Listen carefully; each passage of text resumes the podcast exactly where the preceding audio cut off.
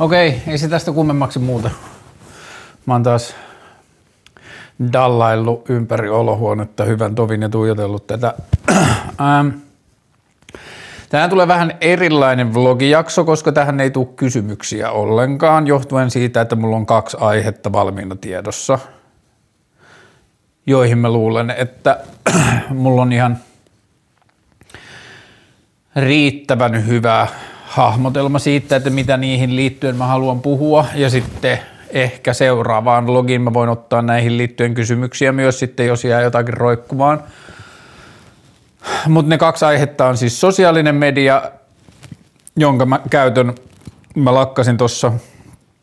noin viikko sitten pitkän prosessin päätöksenä. Ja sitten Kevon kanjonin matkakertomus kautta Dia Show – tämä on musta mahtavaa, että kun mä tein tämän silloin keväällä tai alkukesästä liittyen tuohon Rukan karhunkierrosjuoksuun, mihin mä osallistuin, niin mä vähän niin kuin löytämässä tämmöisen uuden tavan pitää dia showta, että kun on se setä, jolla mennään kylään ja sitten se kaivaa ne dianau, dialaatikot ja sitten se heijastelee, jonne ei edes muista. Mutta joka tapauksessa mä oon valmistellut pienen dia-shown tämän jakson loppuun, jossa mä puhun Kevon kanjonin matkasta tai Kevosta ja Kevon luonnonpuistosta, jossa me käytiin Fedian kanssa toissa viikolla. Mutta päivän varsinaiseen aiheeseen, eli sosiaaliseen mediaan ja siitä lähtemiseen ja sosiaaliseen mediaan laajemmin. Henkilökohtaisesti historia sosiaalisen median kanssa alkaa Mä laskisin, että se alkaa huomattavasti ennen kuin ensimmäiset sosiaaliset mediat tuli ja vähän niin kuin kahdesta syystä. Toinen on se, että vuonna 1995, jolloin mä oon ollut 13-vuotias, mun isä hankki meidän kotiin internetin ja se oli yksi ensimmäisiä ainakin mun tuttava piirissä ja mun koulussa ja muuta. Ja kyse ei ollut siitä, että se olisi ollut kallista varsinaisesti tai meillä olisi ollut varaa sellaiseen, vaan kyse oli siitä, että mun faijalla oli kaveri, joka oli vain jotenkin tech-savvy ja silleen internet-orientoitunut. Niin meille hankittiin kotiin internet ja ihan alusta asti siitä tuli ihan tosi merkittävä osa mun elämää. Öö, Ensin se oli vaan niin kuin jotain kiehtovaa, että se oli siinä tietokoneella joku ikkuna, josta mentiin johonkin toisiin maailmoihin ja sitten niitä maailmoita oli vähän niin kuin loputtomasti. Ja mä muistan, muistaakseni ennen kuin meille tuli kotiin internet tai sitten about samaan aikaan, koska se koti-internetin käyttö oli vähän niin kuin rajattua tai muuta, niin myös Tornion kirjastoon tuli internet ja mä menin Tornion kirjastoon, mulla oli sellainen vihko mukana, johon mä olin kirjoittanut skeittilehdistä erilaisia internet-osoitteita, joista mä en tajunnut mitään. Ja sitten mä menin Tornion kirjaston tietokoneelle ja sitten mä kirjoitin sinne http kaksoispiste.kenokeno www tumyeto.com. Tumieto oli semmoinen skeitti, niin kuin, no, vähän niin kuin skeittifirmojen kattofirma, joka teki muita firmoja, ja sitten teki muun muassa sitä Toimasin nimistä dekkifirmaa ja Foundation nimistä skeittifirmaa ja niin edelleen. Ja mä menin sinne saitille ja sitten oli GIF-animaatioita, jossa näkyy temppuja ja valokuvia, joita, ei ollut, niin kuin, joita mä en ollut nähnyt skeittilehdissä ja niin edelleen. Ja se oli niin kuin mind-boggling. Ja sitten Mä aloin viettää tosi paljon aikaa siellä internetissä. Ensin ihan vaan semmoisessa niin tutustumis- ja miten tämä toimii ja mikä tämä on mielessä, mutta sitten pikkuhiljaa sit tuli ehkä enemmän harrastus ja sitten aika nopeasti myös ja varmaan 15-vuotiaana niin sitten tuli osittain työ ja tämä kaikki liittyy graafiseen suunnitteluun. Mulla oli semmoinen hyvä kaveri, joka on edelleen hyvä kaveri, se on kuin Miika Saksi, joka oli Varmaan aika ensimmäisiä Suomessa, jotka innostu niin internetin ja graafisen suunnittelun yhdistämisestä tai niiden, niiden välisestä suhteesta. Ja sitten mä istuin satoja ja satoja tunteja puhelimessa tämän Miikan kanssa niin, että me istuttiin koneella ja harjoiteltiin Photoshopin käyttöä ja tutkittiin nettisivuja ja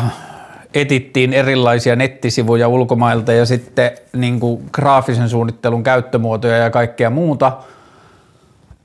Öö, ja sitten oli semmoinen skene, että siihen aikaan tietokoneella oli semmoinen välimuistikansio, johon se tallensi kaikki kuvat, joita se internet-selain on nähnyt sen surffailun aikana, niin sitä tehtiin niin, että mentiin eri internetsivuille ja sitten selattiin niitä sivuja alas, niissä oli paljon kuvia, ne oli jotain kuvagallerioita tai jotain, selattiin niitä ala, niin kuin sivuja, Odotettiin, että kuvat vähän latautui ja sitten selattiin niitä alas, mentiin seuraavalle sivulle ja selattiin taas mahdollisimman nopeasti, koska se net, netissä oleminen, no se katkaisi ensinnäkin kodin puhelinlinjan, että kukaan muu ei voinut olla puhelimessa samaan aikaan, mutta sitten lisäksi se maksoi jonkun verran, että se oli niinku rajattua, että olisiko mulla ollut vaikka 10 tai 15 minuuttia päivässä lupa käyttää internettiä tai niin edelleen. Ja sitten sen surffailun jälkeen, kun oltiin tultu pois sieltä internetistä, niin mentiin koneelle sinne kansioon, jonne oli kertynyt ne kaikki kuvat, mitä oli selattu sen aikana. Ja sitten mä olin kerännyt sinne skeittikuvia ja sitten mä olin kerännyt sinne jotain mangaa me selattiin silloin aika paljon ja sitten oli semmoinen jännä skene, että me kerättiin muotikuvia ja niin kuin silleen muodin maailmasta tulevia kuvia, koska niitä oli sitten helppo käyttää siinä internet-graafisessa suunnittelussa. Niissä oli semmoista niin kuin oikeanlaista visualistiikkaa ja semmoista niin kuin esteettistä maailmaa, johon sitten niitä omia fonttien käyttöä, värien ja muotojen bla bla, sitä graafisen suunnittelun tekemistä harjoiteltiin, että oli niin kuin jotain kuvia, joiden ympärillä sitten tehtiin. Ja sitten mä olin varmaan 15 tai 16, kun mä tein ensimmäistä kertaa jollekin muulle nettisivuja tai jotain esitteitä tai jotain. No, sitten kuitenkin sit graafisesta suunnittelusta tuli moneksi vuodeksi niin kuin työ ja palavan intohimon kohde ja menin myöhemmin sitten graafisesta suunnittelua opet- opiskelemaan gra- taideteolliseen korkeakouluun, joka jäi sitten myöhemmin kesken, mutta edelleen viimeksi eilen mä oon tehnyt työtäni yrittäjänä, johon on liittynyt se, että mä oon ohjeistanut ja suunnittanut art, suunnitellut art directorin kanssa yhden projektin visuaalista ilmettä, joka on ihan suoraan vedettävissä langat siihen vuoteen 1995, kun meidän kotona oli internet, jolloin mä innostuin graafisesta suunnittelusta ja typografiasta ja kaikesta muusta. Ja nyt kun mä käyn keskustelua sen art directorin kanssa, niin mä pystyn selittämään, mitä mulla on mielessä, koska mä ymmärrän sen kielen ja mä ymmärrän sen terminologian ja mulla on se ammattitaito periaatteessa varsinkin tilaamiseen ja tämä kaikki kiitos internetin. Ja sitten toinen asia, mikä tapahtui about samaan aikaan – kun se internet tuli meidän kotiin, oli se, että mä huomasin, että mulla on jonkunlainen,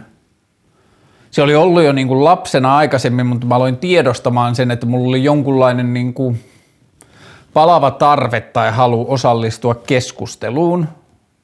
öö, sanoa mielipiteitäni ääneen tai tuoda esiin löytämiäni asioita tai innostuksen kohteita tai näyttää kavereille jotain, mitä mä oon löytänyt – ja mun isä oli mukana, li- koska meidän perhe oli siinä lestadiolaisessa yhteisössä ja mun isä oli saarnamies ja sitten mun isä oli niin kuin ehkä niistä saarnamiehistä ja lestadiolaisista vähän semmoinen niin kuin teknisesti jollakin tavalla edes oivalta niin kuin kiinnostunut ja ymmärtäväisempi, niin sitten isä oli ihminen, joka teki yhteistyötä Tornion rauhanyhdistyksen eli tämän lestadiolaisten niin kuin, lainausmerkeissä kirkon ja paikallisen radiokanavan kanssa, kun siellä oli sellainen pieni paikallinen radiokanava, niin isä huolehti siitä yhteydestä, että Tornion rauhanyhdistyksen lestadiolaiset seurat tuli sunnuntai-iltapäivisin tämän paikallisen radiokanavan taajuuksilta ja sitten mummot pysty kuuntelemaan niitä kotoa. Ja koska isä oli mukana siinä radiotoiminnassa, niin sitten mä tein jotain mun työharjoitteluja ja ehkä kesätyöpaikkoja siellä radiolla. Ja mä oon ollut 14 tai 15 tai jotain sellaista. Ja sitten se oli niin pientä se radiotoiminta, että siellä kaikki sai tehdä vähän niin kuin kaikkea, niin sen yhden kesän mä muistan, kun mä olin siellä töissä, niin mä tein semmoista klassisen musiikin ohjelmaa. Meillähän kotona ei kuunneltu mitään muuta kuin klassista musiikkia, popmusiikki oli syntiä. Kaikki mitä mä tiesin popmusiikista oli vähän niin kuin salaisuus, josta mä en voinut puhua kellekään. Mutta äh, sitten klassisesta musiikista mä pystyin sitten niin kuin innostua sillä tavalla hyväksytysti, niin mä tein sinne semmoista jotain viikko klassisen musiikin ohjelmaa, joku muu oli ehkä valinnut ne levyt mulle ja sitten mä vaan niin kuin juonsin tyyliin joskus 15-vuotiaana ja sitten niitä, niin kuin mä tein sitä valmiiksi jemikseen, että mä en edes kuunnellut niitä biisejä, että mä tein jotenkin vaan ne välijuonot ja sitten ne biisit tuli jostain, mä oikein muista miten se meni. Mutta silloin mä oon tajunnut sen, mitä mä teen edelleen tähän keskusteluohjelma-asiaan, että että mä rakastan sitä, että mulla on joku kehikko, jossa mä voin kertoa tarinoita ja jossa mä voin ää, jotenkin näyttää asioita, mitä mä oon löytänyt tai in, niin kuin jotenkin välittää innostustani tai jotain muuta – mutta sitten siinä radiohommassa No joo, sen radion tekemisen kautta mulle heräsi se semmoinen niin syvä sisäinen haave siitä, että mä haluaisin tehdä joskus radio-ohjelmaa tai oo, sitten kun mä näin jotain – kaverin luona jostain televisiosta jotain pätkiä jostain Conan O'Brienista, että oo, että mä voisin tehdä televisio-ohjelmaa tai mä voisin tehdä keskusteluohjelmaa tai mä voisin tehdä talk show-ohjelmaa, mutta ai niin en mä voi, koska mä oon lestadiolainen ja lestadiolaisuudessa ei ole niin kuin ok. No ensinnäkään, koska televisio itsessään on niin kuin väärin tai siihen liittyy niin paljon ongelmia, niin televisiossa työskentely on täysin no-go, mutta yleisestikin tuollaisen niin kuin viihteellisen tai jotenkin sellaisen niin kuin ei pelkästään asiapitoisen keskusteluohjelman tekeminen, että se olisi tosi niin kuin no-go ja jotenkin syntiä ja väärin, niin sitten se haave vähän niin kuin sytty ja sammutettiin saman tien ja sitten se jäi kytemään jonnekin tonne mun sisälle, että mä haluaisin pystyä tekemään jotain sellaista, mitä mä näin ihmisten tekemän, mutta sitten siihen liittyy heti se ajatus, että se ei vaan niin kuin kuulu mulle –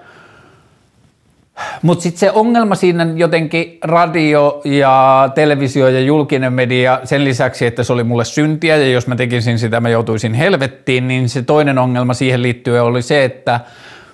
mun oli hankala vähän niin kuin perustella, että miksi minä, että jos se on niin kuin julkinen äänitorvi tai julkinen sellainen, joka tulee ihmisten kotiin ja ihmiset vaan laittaa joku kanavan kohdalle ja sitten sieltä tulee lähetystä, niin miksi, millä perusteella mä oisin se, joka tekisi sitä? Ja miksi mun tarinoilla tai äänellä tai innostuksen kohteella tai kiinnostuksen kohteella olisi enemmän merkitystä kuin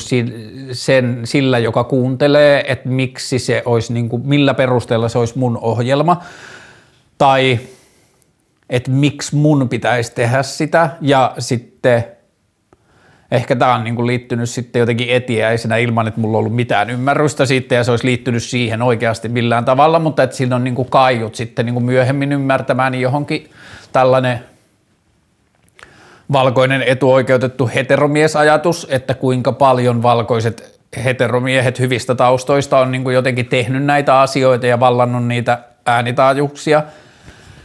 niin sitten näiden kahden, että oli se internet ja sen rajattomat mahdollisuudet ja graafinen suunnittelu ja visuaalinen kulttuuri ja asioiden näyttäminen ja esittäminen ja innostukset ja kiinnostukset ja kerääminen ja yhteisöt ja keskustelut ja kaikki tämä –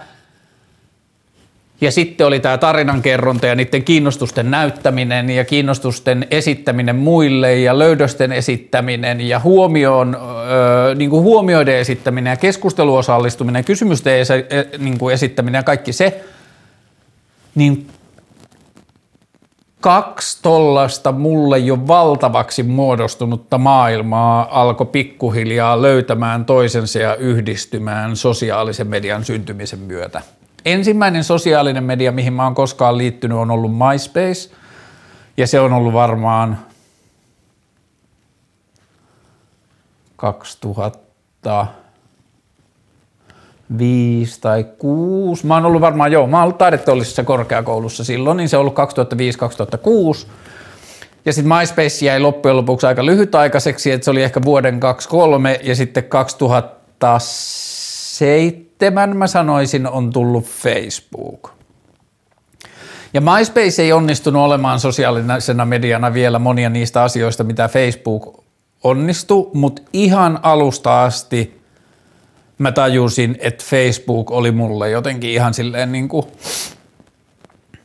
pun intended luojan lahja. Että se oli mulle semmoinen mesta, jossa mulla oli täys vapaus, rajaton määrä tilaa ja loputon oikeus tuoda omaa ääntäni ja näkökulmaani ja huomioitani ja kysymyksiäni ja innostuksiani ja asioita, joita mä löysin ja kuvia ja bla bla bla. Ihan kaikkea, mikä mua kiinnosti, niin mulla oli rajaton ja rajoittamaton oikeus ja tila tuoda niitä esiin. Ja aika nopeasti mä myös tajusin sen, että jos jotakin ei kiinnosta tai jos jotakin ärsyttää tai jos se on jollekin – ei inspiroivaa tai ärsyttävää tai se, niin kuin, se ei resonoi tai mitä tahansa, niin se voi vaientaa sen äänen. Ja se oli niin kuin se valtava ero, mikä oli liittynyt niihin haaveisiin liittyen radioon ja televisioon ja kaikkeen muuhun siihen julkiseen mediaan, mistä mä olin haaveillut, että haa, että silloin junnuna, kun mä tein niitä klassisen musiikin sinne Tornion paikallisradioon, niin mulla oli koko ajan se ääni takaraivossa, joku kysyy, että haa, että joku nauraa mulle, tai jonkun mielestä on ihan spede, tai joku mun koulukaveri kuuntelee, Ja sen mielestä on niin kuin naurettavaa, että mä puhun jostain klassisesta musiikista, kun mä voisin puhua jostain Megadetista tai mistä tahansa. Ja yhtäkkiä kaikki se katos, kun mä tajusin, että mä en meekään väkisin enää kenenkään kotiin, että mua ei työnnetä sinne, vaan kuka tahansa, joka näkee mun tekemiä jotakin asioita, niin se ihme, ihminen itse valitsee niin kuin seurata sitä tai valitsee itse päästää sen luokseen. Ja Facebookin alkuvuosiin varmaan ensimmäiseen viiteen, jopa enempään vuoteenhan liittyi tosi paljon se, että ihmiset ei oikein niin kuin hiffannut sitä. Mä muistan esimerkiksi mun ex-vaimoni kanssa, niin se sai tosi paljon kommentteja ihmisiltä siitä, että miksi sun mies postaa niin paljon Facebookiin, tai miksi sun mies on niin aktiivinen Facebookissa, tai miksi miten sun mies puhuu tällaisista ja tällaisista asioista Facebookissa, joka nyt oli myös semmoista niin kuin lestadiolais- löyhästi lestadiolaistaustaisten ihmisten niin kuin semmoista juorupiiriä ja semmoista niin kuin ompeluseuratoimintaa, mutta ei se liittynyt niin kuin pelkästään siihen, vaan kyllä mä huomasin sitä niin kuin just ehkä jossain koulu- ja työmaailmassa ja jossain sellaisissa, että ihmiset oli vähän niin kuin ihmeissään sen kanssa, että mikä julkisuuden muoto tämä sosiaalinen media on, että ihmiset pystyy tuomaan asioita esille jotenkin julkisesti ja muut ihmiset pystyy näkemään. Ja mulla oli alusta asti aina niin kuin julkinen Facebook-sivu, että kuka tahansa pystyy mennä ja nähdä mun sosiaalisen median sisältöjä. Ja mulla oli niin kuin paljon omia henkilökohtaisia kavereita, jotka niin kuin yritti jotenkin esittää sitä vähän niin kuin pilkallisesti tai puolipilkallisesti, että oot sä taas niin kuin jotain tehnyt kymmenen postausta Facebookiin tai mikä ikinä se, niin se semmoinen pilkan muoto olikaan, mutta että se oli niin kuin asia, johon ihmiset suhtautuivat jotenkin silleen vähän hämmentyneesti, että mikä versio julkisuudesta tai näytillä olemisesta tai itsensä esiin tuomisesta tämä on, ja meille suomalaisille varsinkin kaikki nämä asiat, itsensä esiin tuominen ja näytillä oleminen on ollut aina vähän niin kuin henkisesti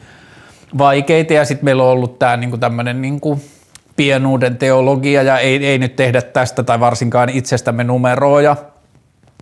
Kaikki siihen liittyvä asia, niin se aiheutti tosi paljon jotenkin semmoista niin kuin hämmentynyttä ilmapiiriä. Ja mm, mä muistan varmaan vielä 2000 00-luvun puolella, eli joskus 2008-2009, mitä ikinä, mun semmoinen tuttava kuvittaja Sanna Mander teki semmoisen postauksen Facebook, Facebookiin jotenkin silleen tosi hyvän tuulisena, että, Aa, että että mulla oli jotenkin vähän niin kuin morkkista joku henkilökohtainen refle, itsereflektio siitä, että mitä mä voin laittaa Facebookia, mitä ihmiset ajattelee ja muuta. Mutta sitten mä vaan tajusin, että jos ihmisiä ei kiinnosta, niin nehän voi blokata, mutta eihän niiden tarvitse seurata sitä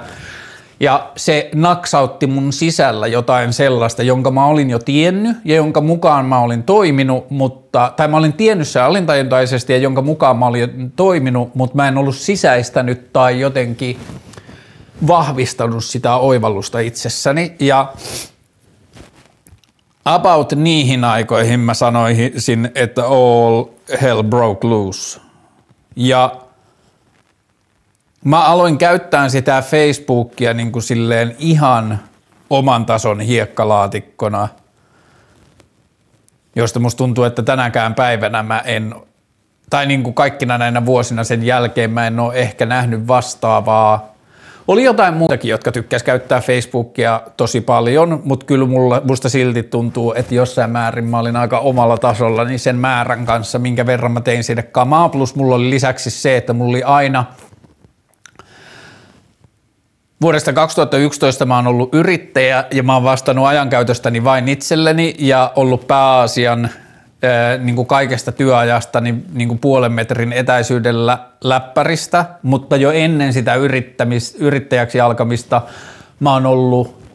kaikki mun palkkatyöt on ollut graafisen suunnittelun tai jonkun suunnitteluduunin tai jonkun muun kehikossa, jossa mä oon ollut koko ajan läppärin lähellä – ja mä oon itse hallinnut kuitenkin jossain määrin omaa työaikaani. Ja siihen aikaan tuli myös se kulttuuri, että se ei niin kuin Facebookin auki oleminen työkoneilla ei ollut mikään asia, joka oli jotenkin silleen huonon työntekijämerkki tai jotain muuta, että se, se, se, sitä ei niin kuin kytätty –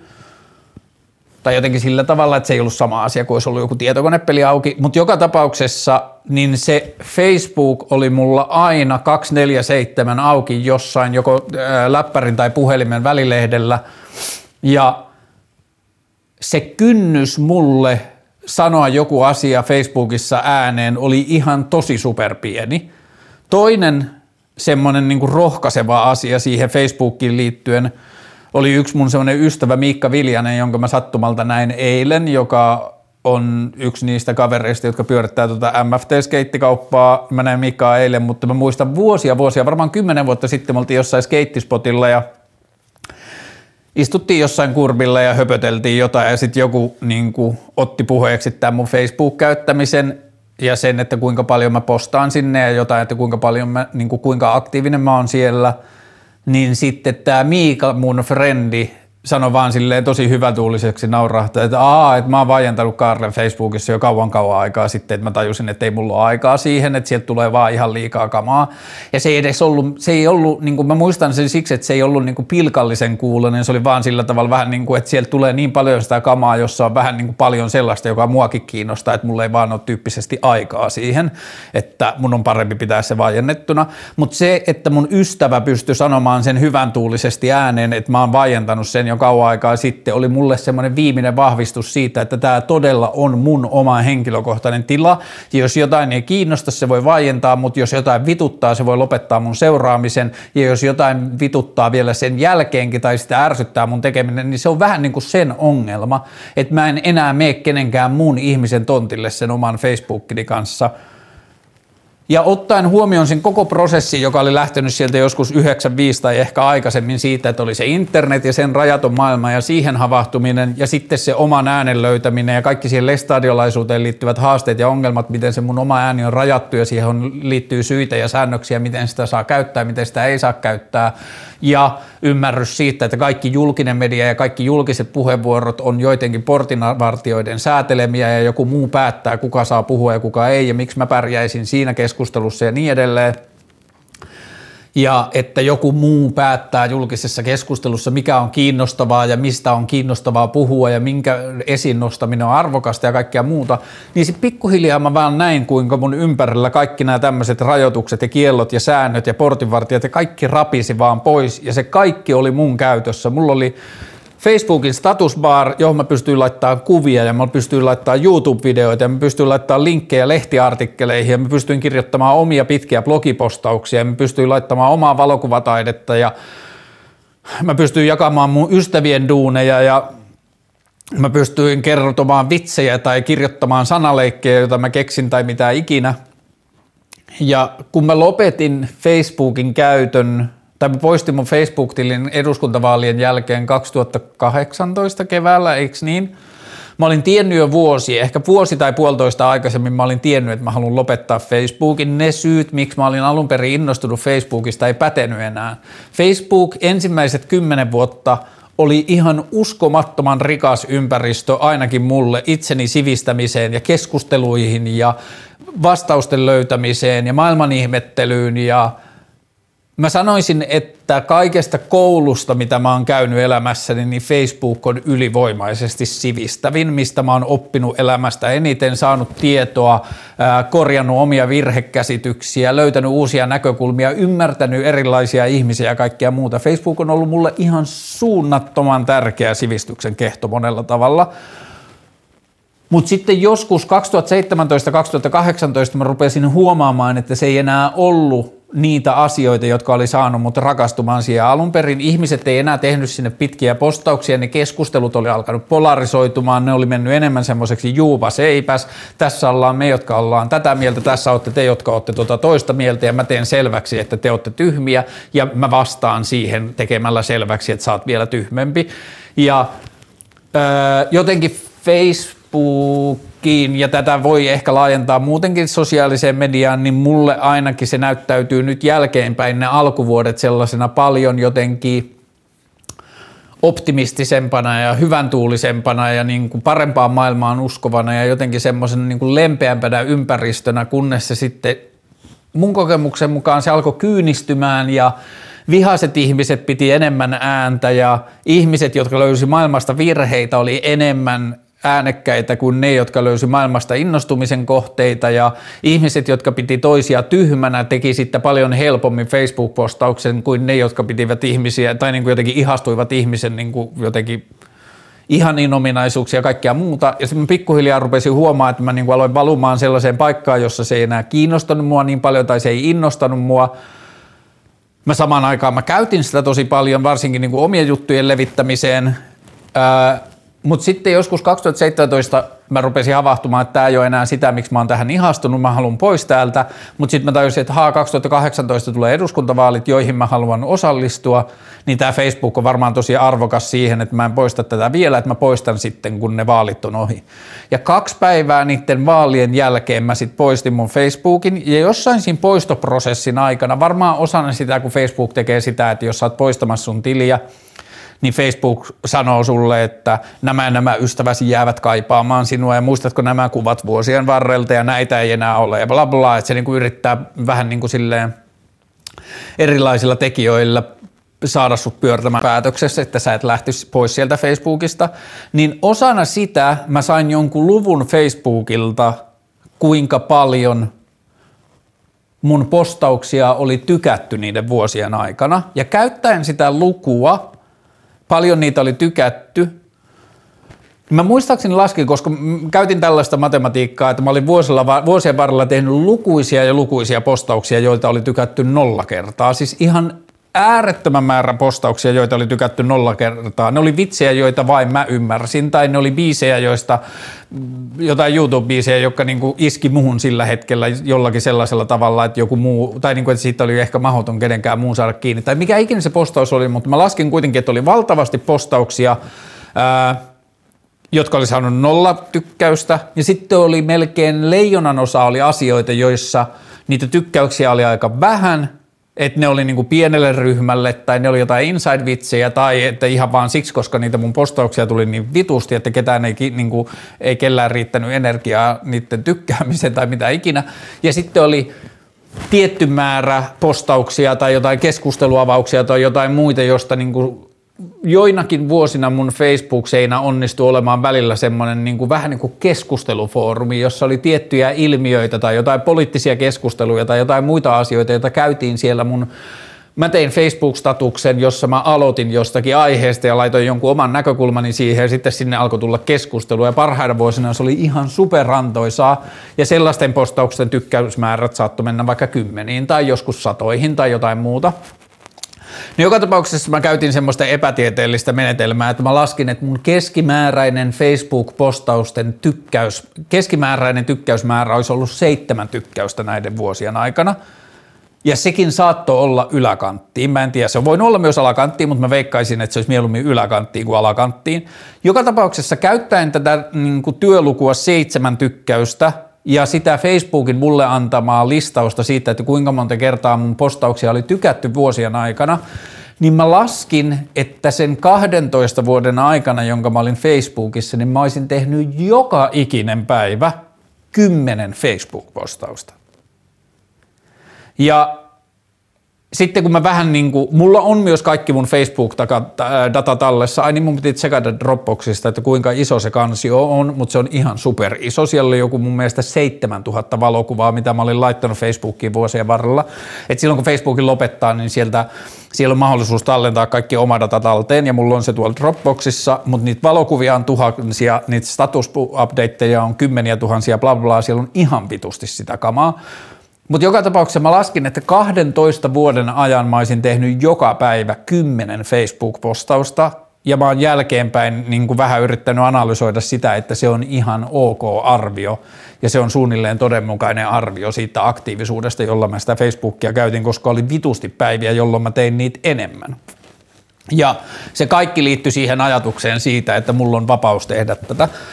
Sitten Facebook oli myös iso tekijä siihen, että mä onnistuin löytämään polun oman näköisen median tekemiseen, että mä olin tehnyt, mulla menee ehkä vähän sekaisin timelineit siitä, että missä järjestyksessä mä oon tehnyt asioita – mutta kyllä ensimmäinen asia, mitä mä oon tehnyt itse ja nauhoittanut niiden lapsuuden radiokokeilujen jälkeen, niin musta tuntuu, että on ollut ensin podcasteja, joita mä oon tehnyt SoundCloudiin. Melko samaan aikaan mä oon päätynyt tekemään Radio Helsingille jotain ensimmäisiä haastatteluohjelmia, mutta joka tapauksessa jossain siellä, kun mä oon alkanut itse itselleni tekemään niitä podcasteja SoundCloudiin, jotka edelleen löytyy sieltä ja löytyy Spotifysta ja muuta, niin Facebook on ollut mulle ihan äärettömän tärkeä alusta niistä kertomiseen, että täällä on tämmöinen juttu, jota mä teen. Ja sitten Facebookin kautta ne alkoi pikkuhiljaa löytämään niin kuin oman pienen yleisönsä ja sitten sen kautta jotkut mun kaverit, jotka oli media-alalla töissä, sai tietää, että mä teen, SoundCloud, tai mä teen podcasteja ja että mulla on haaveita siitä, että mä haluaisin tehdä jotain muutakin keskusteluohjelmaa, niin sitten 2015 monipolvisten vaiheiden, mutta johon liittyy tosi paljon mun podcastin tekeminen ja mun Facebookin käyttäminen. Mä päädyin sitten saamaan TV2 sen Kaarlen maailmakeskusteluohjelman. Ja sitä ei olisi missään tapauksessa tapahtunut ilman tuota sosiaalisen median ulottuvuutta. Se sosiaalinen media oli mulle se kehikko, jossa mä pystyin niin kuin tietyllä tavalla määrittelemään oman ääneni siitä, että mitkä mua kiinnostaa, mistä aiheista mä haluan puhua, mistä mä innostun, mitkä mua ihmetyttää ja minkälaiset keskustelut mun mielestä loistaa poissaolollaan. Ja tämä minkälaiset keskustelut mun mielestä loistaa poissaolollaan on ollut alusta asti varmaan se suurin syy, miksi tämäkin ohjelma tai tämä nykyinen versio tästä ohjelmasta on syntynyt ja niin kuin tietyllä tavalla samalla matkalla tämä on edelleen. Ja sanotaan vaikka sosiaalinen media, josta mä nyt teen ohjelmaa, niin se tuntuu, kun se on kaikille niin lähellä, se on kaikille niin ominainen, se on kaikille jotenkin niin itsestään selvää, että se tuntuu vähän niin kuin puhuttaisiin hanavedestä, niin sitten mä kaipaan sellaisia jotenkin ihmisten omia analyyttisiä tai omia huomioita siitä, että minkä, mitä sosiaalinen media on niille tarkoittanut ja millä tavalla ne on käyttänyt sosiaalista mediaa, niin sitten koska mä en näe sitä niin sitten mä teen sitä itse. Ja tämä kaikki on syntynyt siitä ajatuksesta, että sosiaalinen media mahdollistaa sen, että mulla on ääni ja mahdollisuus tehdä asioita, joka ei ole keltään muulta pois, ja mä voin puhua ihan just niistä asioista, jotka mua itseä kiinnostaa, tai joita mä kokisin, että maailmassa olisi hyvä olla, ja sitten siitä on kiinnostunut vaan ne ihmiset, joita se kiinnostaa, ja kenenkään muun ei tarvi niin vaivaantua siitä. Ja mulla on käteen tatuoituna sana internet, ja vaikka mä nyt oon lopettanut kaiken mun sosiaalisen median käyttämisen, niin silti toi internet-tatuointi edellä, tai siis mulla on sydän, jonka sisällä lukee internet, niin se tatuointi viittaa myös sosiaaliseen mediaan, ja vaikka mä oon lähtenyt siitä niin kuin nyt pois, tai niistä nyt pois, niin silti se tatuointi viittaa myös niin kuin sosiaaliseen mediaan ja siihen niin kuin tietyllä tavalla rakkauteen tai siihen merkityksellisyyteen, mitä mä koen sosiaalista mediaa kohtaan ja varsinkin siihen, kuinka merkittävä asia se on ollut mulle mun elämässä. Ää, joskus silloin 2000-luvun alkupuolella tuli, tai siis on tullut jo aikaisemmin, mutta mulle henkilökohtaisesti mä menin myös Twitteriin ja – Mä olin vähän yllättynyt, että nyt joskus viime keväänä tai jotain, kun mä poistin mun Twitter-tilin, kun mä tajusin, että mä haluan lähteä kaikista sosiaalisen median tileistä ja, tai sosiaalisen median palveluista ja vaikka mä en juuri käytä niitä, niin niin kauan kuin ne mun tilit on siellä, niin mä aina välillä käyn tsekkaamassa ja sitten mä ajaudun johonkin jäniksen koloon ja sitten mä ahdistun tai mikä ikinä se tunne onkaan, josta mä en tykkää, niin aktivoituu, niin sitten mä tajusin, että mun on parempi poistaa ne mun tilit kaikista niistä palveluista – niin sitten mä vähän yllätyin, kun mä poistin mun omaa Twitter-tiliä, että mä olin sinnekin syöttänyt mun mielestä joku melkein 5000 twiittiä, ja se oli tapahtunut, se on tapahtunut varmaan niin kuin tyyliin 2012-2015, mä sanoisin noin niin kuin hiha-arviolla – mutta joskus 2010-luvun ympärillä on ollut joku semmoinen jakso, että mä oon ollut yhtä aikaa aktiivinen sekä Facebookissa että Twitterissä ja mä oon löytänyt sieltä Twitteristä. Mä en enää edes saa kiinni muistikuvana, mitä mä oon siellä Twitterissä tehnyt ja mistä mä oon saanut siellä kiksejä ja mitkä on ne keskustelut, johon mä oon jaksanut siellä osallistua ja niin edelleen, koska viimeiset viisi vuotta tai ehkä pidempäänkin, kun mä oon mennyt Twitteriin, niin se mun Twitterissä oleminen oli äh, niin kuin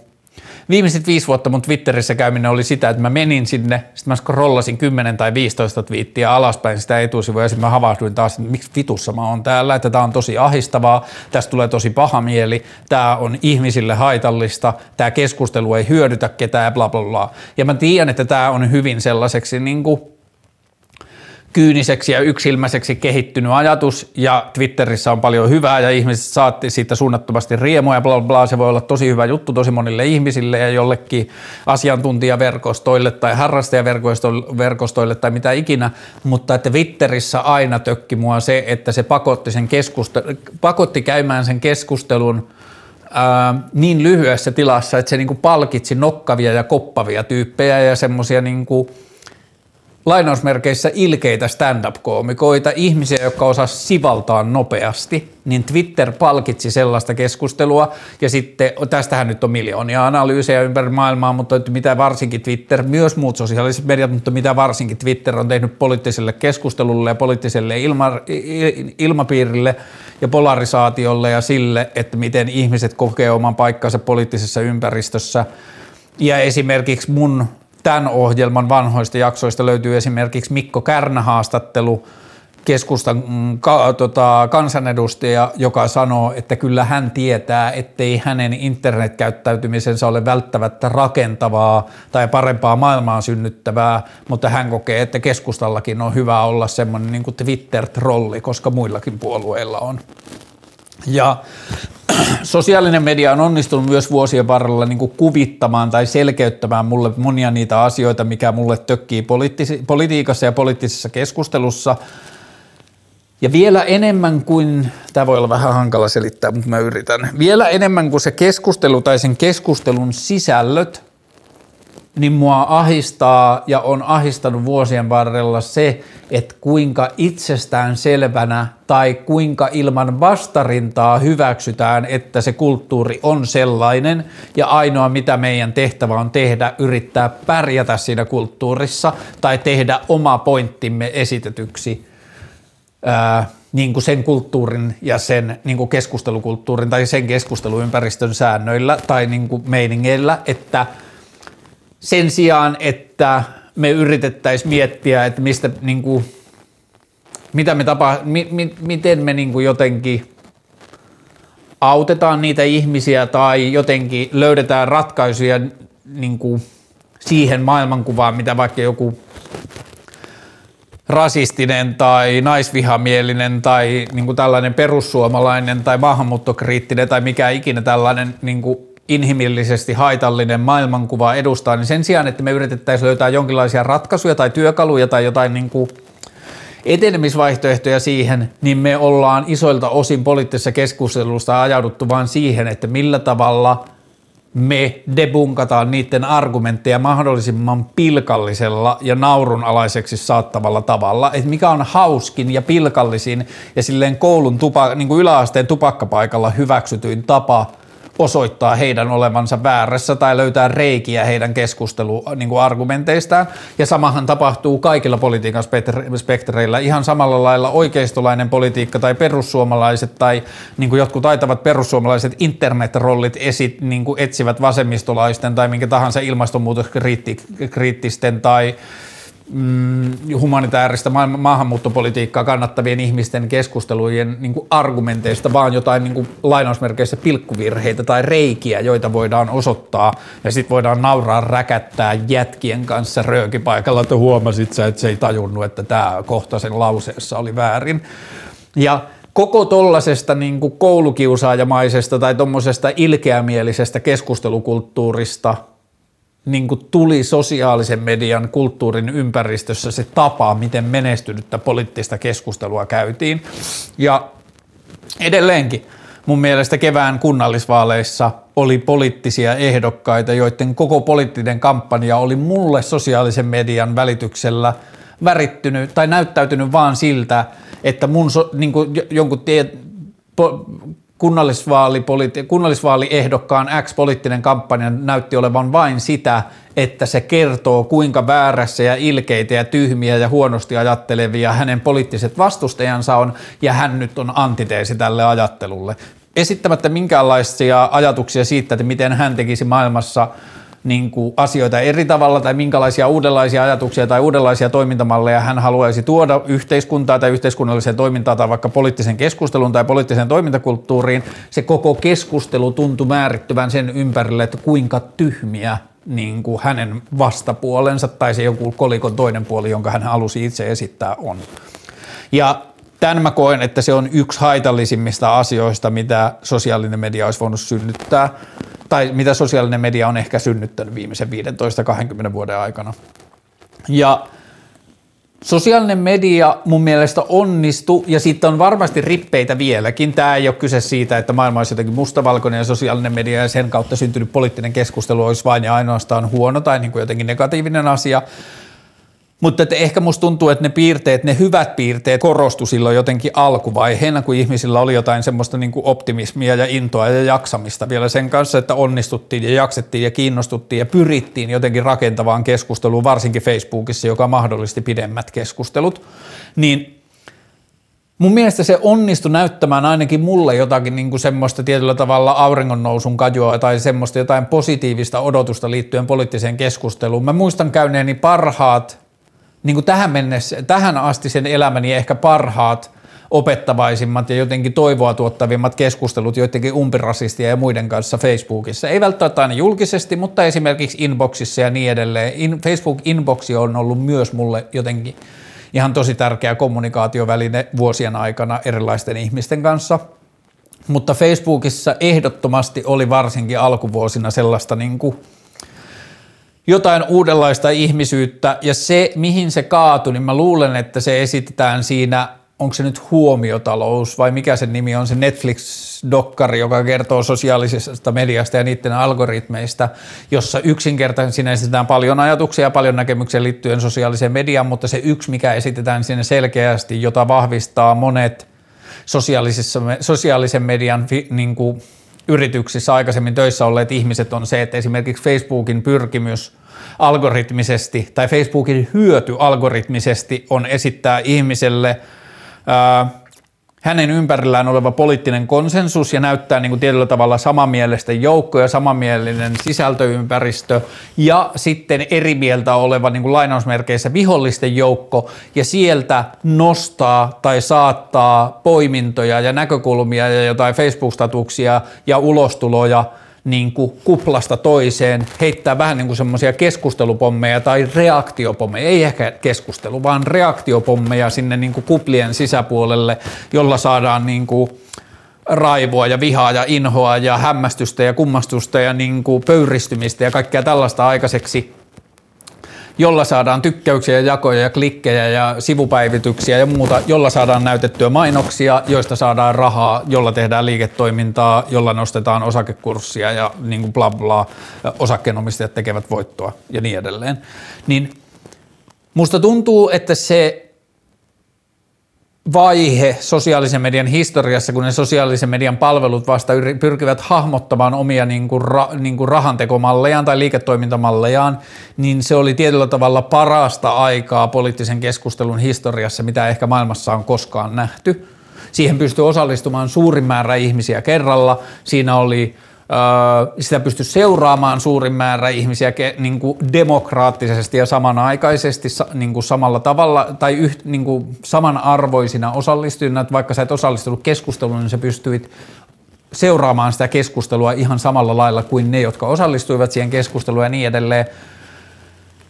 Ja siitä on syntynyt paljon myös kansalaisaktivismia ja toimintaa ja niin kuin asioita, joita ihmiset tekee edelleen tänä päivänä, josta ei välttämättä edes muisteta, että ai niin, alun perinhän tämä niin kuin meidän kaveriporukka tai joku tuttava piiri tai WhatsApp-keskusteluryhmä tai jotain, että tämähän oli alun perin Facebook-page tai Facebook-ryhmä tai Facebook-statuksissa hengannut niin kuin ihmisten ryhmä, Mulla on hirveän määrä ihmisiä, jotka on mulle rakkaita ystäviä tai ihania tuttavia, joita nähdessään mä ilahdun ja halaan lämpimästi ja päivitetään kuulumisia, joiden mä niin jo vähän saatan unohtaa, että ne on alun perin ollut mun Facebook-frendejä. Ja mä muistan jonkun semmoisen niin havahtumiskohdan jostain 2000 10-luvun alkupuolelta, että mä tapasin jossain juhlissa tai jossain jonkun ihmisen ja sitten mä esittelin itteni ja sitten tämä toinen tyyppi sanoi, että aa, mä tiedänkin sut, sä tykkäät niin tykkäilet paljon asioista Facebookissa, että mä oon nähnyt sun nimen siellä jo pitkään. Ja toi oli, niin kuin mä muistan, että se oli semmoinen niin ensimmäinen versio siitä, että joku mulle vieras ihminen tiesi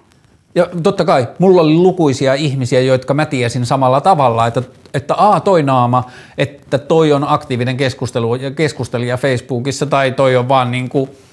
aktiivinen Facebookin käyttäjä, että se jättää jälkiä ympäriinsä, että mä näen sen sieltä. Ja että sun ei tarvinnut seurata sitä ihmistä, että riitti, että sulla oli pari yhteistä kaveria, niin jonkun ihmisen niin kuin toiminta alkoi näkymään sun jossain niin kuin verkkokalvon laitamilla.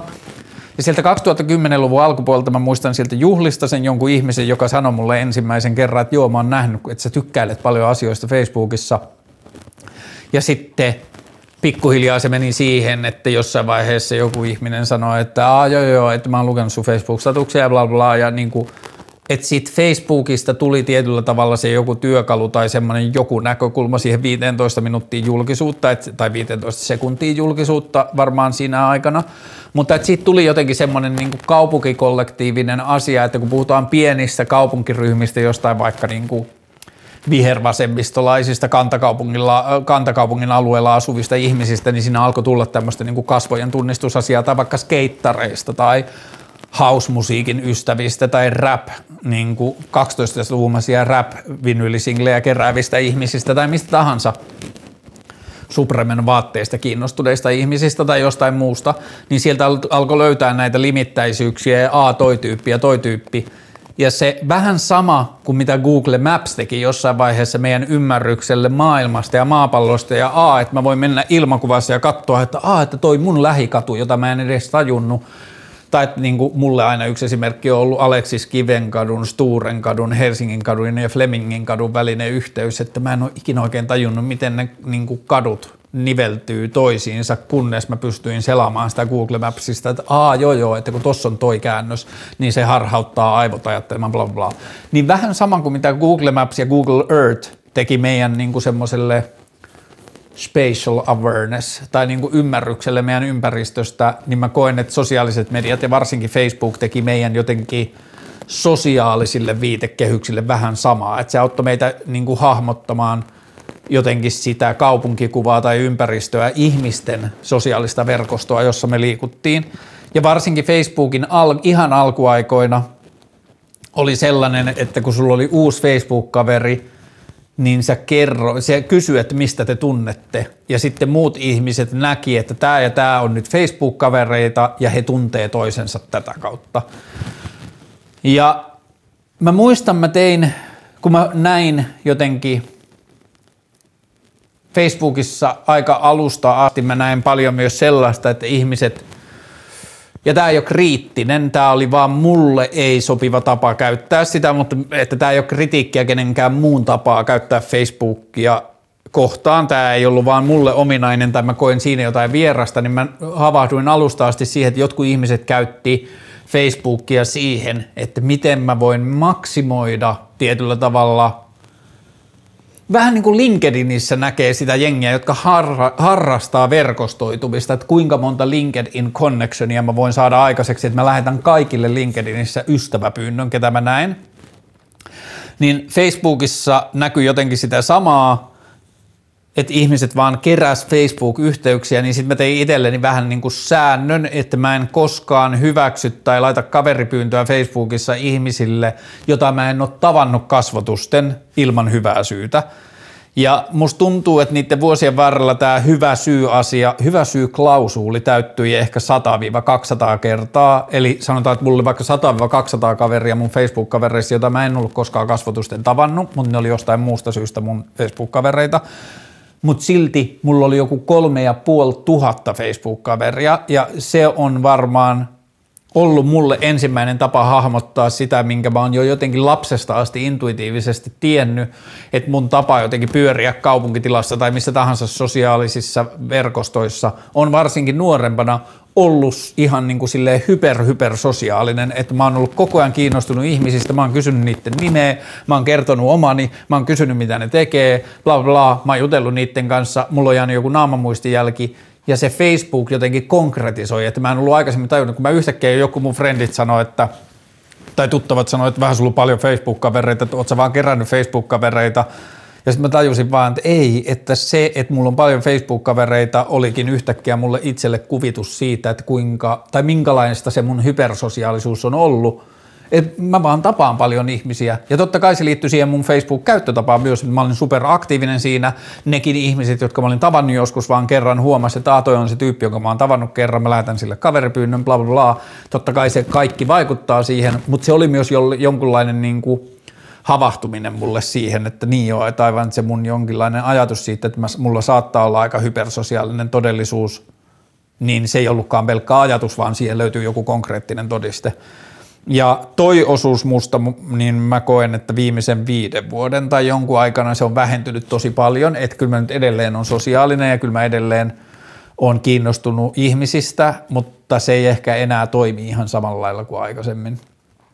Öö, Mä mainitsin tuossa aikaisemmin sen LinkedInin. LinkedIn on ehkä noista sosiaalisen median palveluista mulle paras esimerkki siitä, mitä sosiaaliset mediat onnistuu valehtelemaan meille, että ne on jollakin tavalla välttämättömiä. Et vuosikausia mä luulin, että mulla pitää olla LinkedIn, ei jotta mä pärjään tai jotta mulla on mitään mahdollisuutta työelämässä tai jotta mut niinku tiedetään ammatillisesti tai jotta mut niinku mikä ikinä se selitys olikaan. Ja vuosia mä niinku jotenkin kävin kuuliaisesti kerran päivässä tai mitä ikinä mä kävin katsoa mun LinkedInin ja bla bla hyväksymässä ystäväpyynnöt ja näin. Ja sitten jossain vaiheessa, kun LinkedInin, kun alkuun se oli vaan semmoinen niin kuin ammattilaisten niin kuin tällainen CV-kirjasto, että siellä oli sun työhistoria ja sitten sun kontakteissa oli ne ihmiset,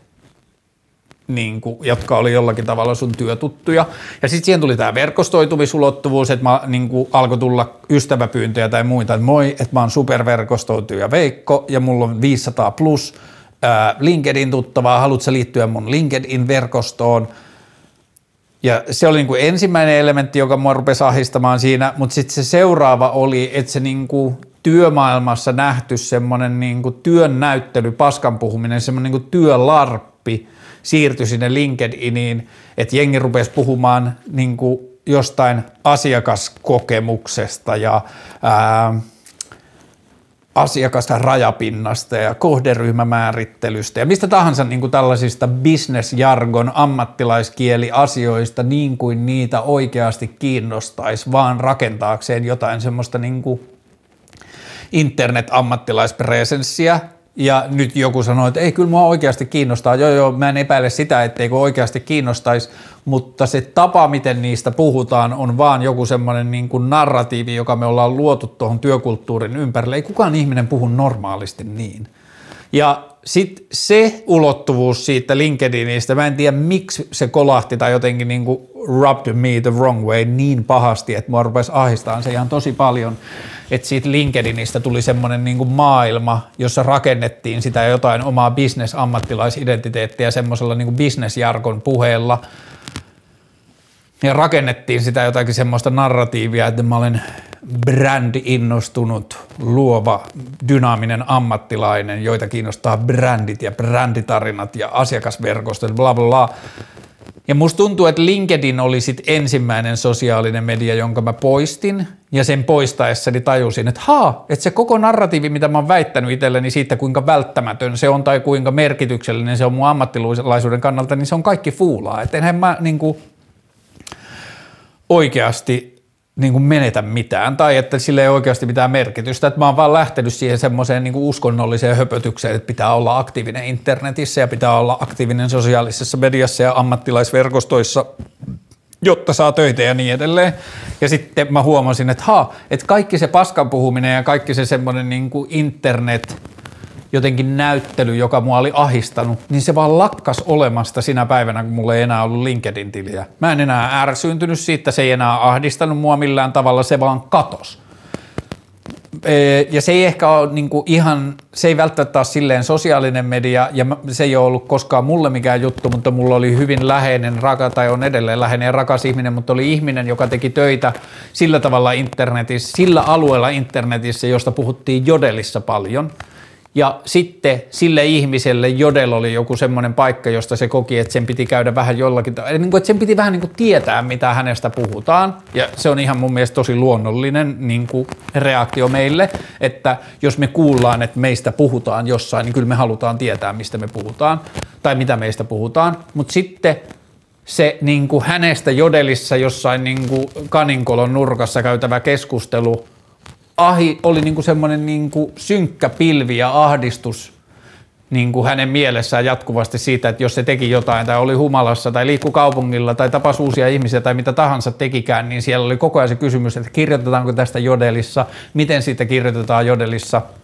ja niin edelleen. Ja sitten mä omien sosiaalisesta mediasta poistumisen kokemusten kautta kannustin häntä poistamaan sen niin kuin jodelin puhelimestaan ja sitten pari viikkoa myöhemmin – se vaan niin kuin havahtui siihen, että että se jodel on lakannut olemasta. Että ne keskustelut voi edelleen olla siellä, siellä voidaan edelleen puhua niistä, mutta mä en tiedä niistä mitään. Ne ei vaikuta mun mielialaan ja maailmankuvaan ja ahdistukseen enää millään tavalla, että ne on lakannut olemasta.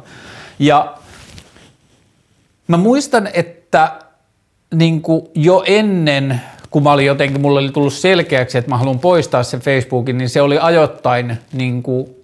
kuitenkin ollut mulle joku taakka tai mä olin niin kuin jotenkin kyseenalaistanut sen roolia tai mun elämässä tai jollain muulla tavalla niin kuin pohtinut sitä. Vähän samalla lailla ehkä kuin joku pilvenpoltto, että silloin kun mä poltan pilveä, niin mä myös aika paljon analysoin sitä, että mitä se tekee mun elämälle ja millä tavalla se vai näkyy ja niin edelleen. Nyt mä oon taas ollut pari kuukautta polttamatta pilveä, varmaan johtuen näistä keskusteluista niin kuin oman pään sisällä,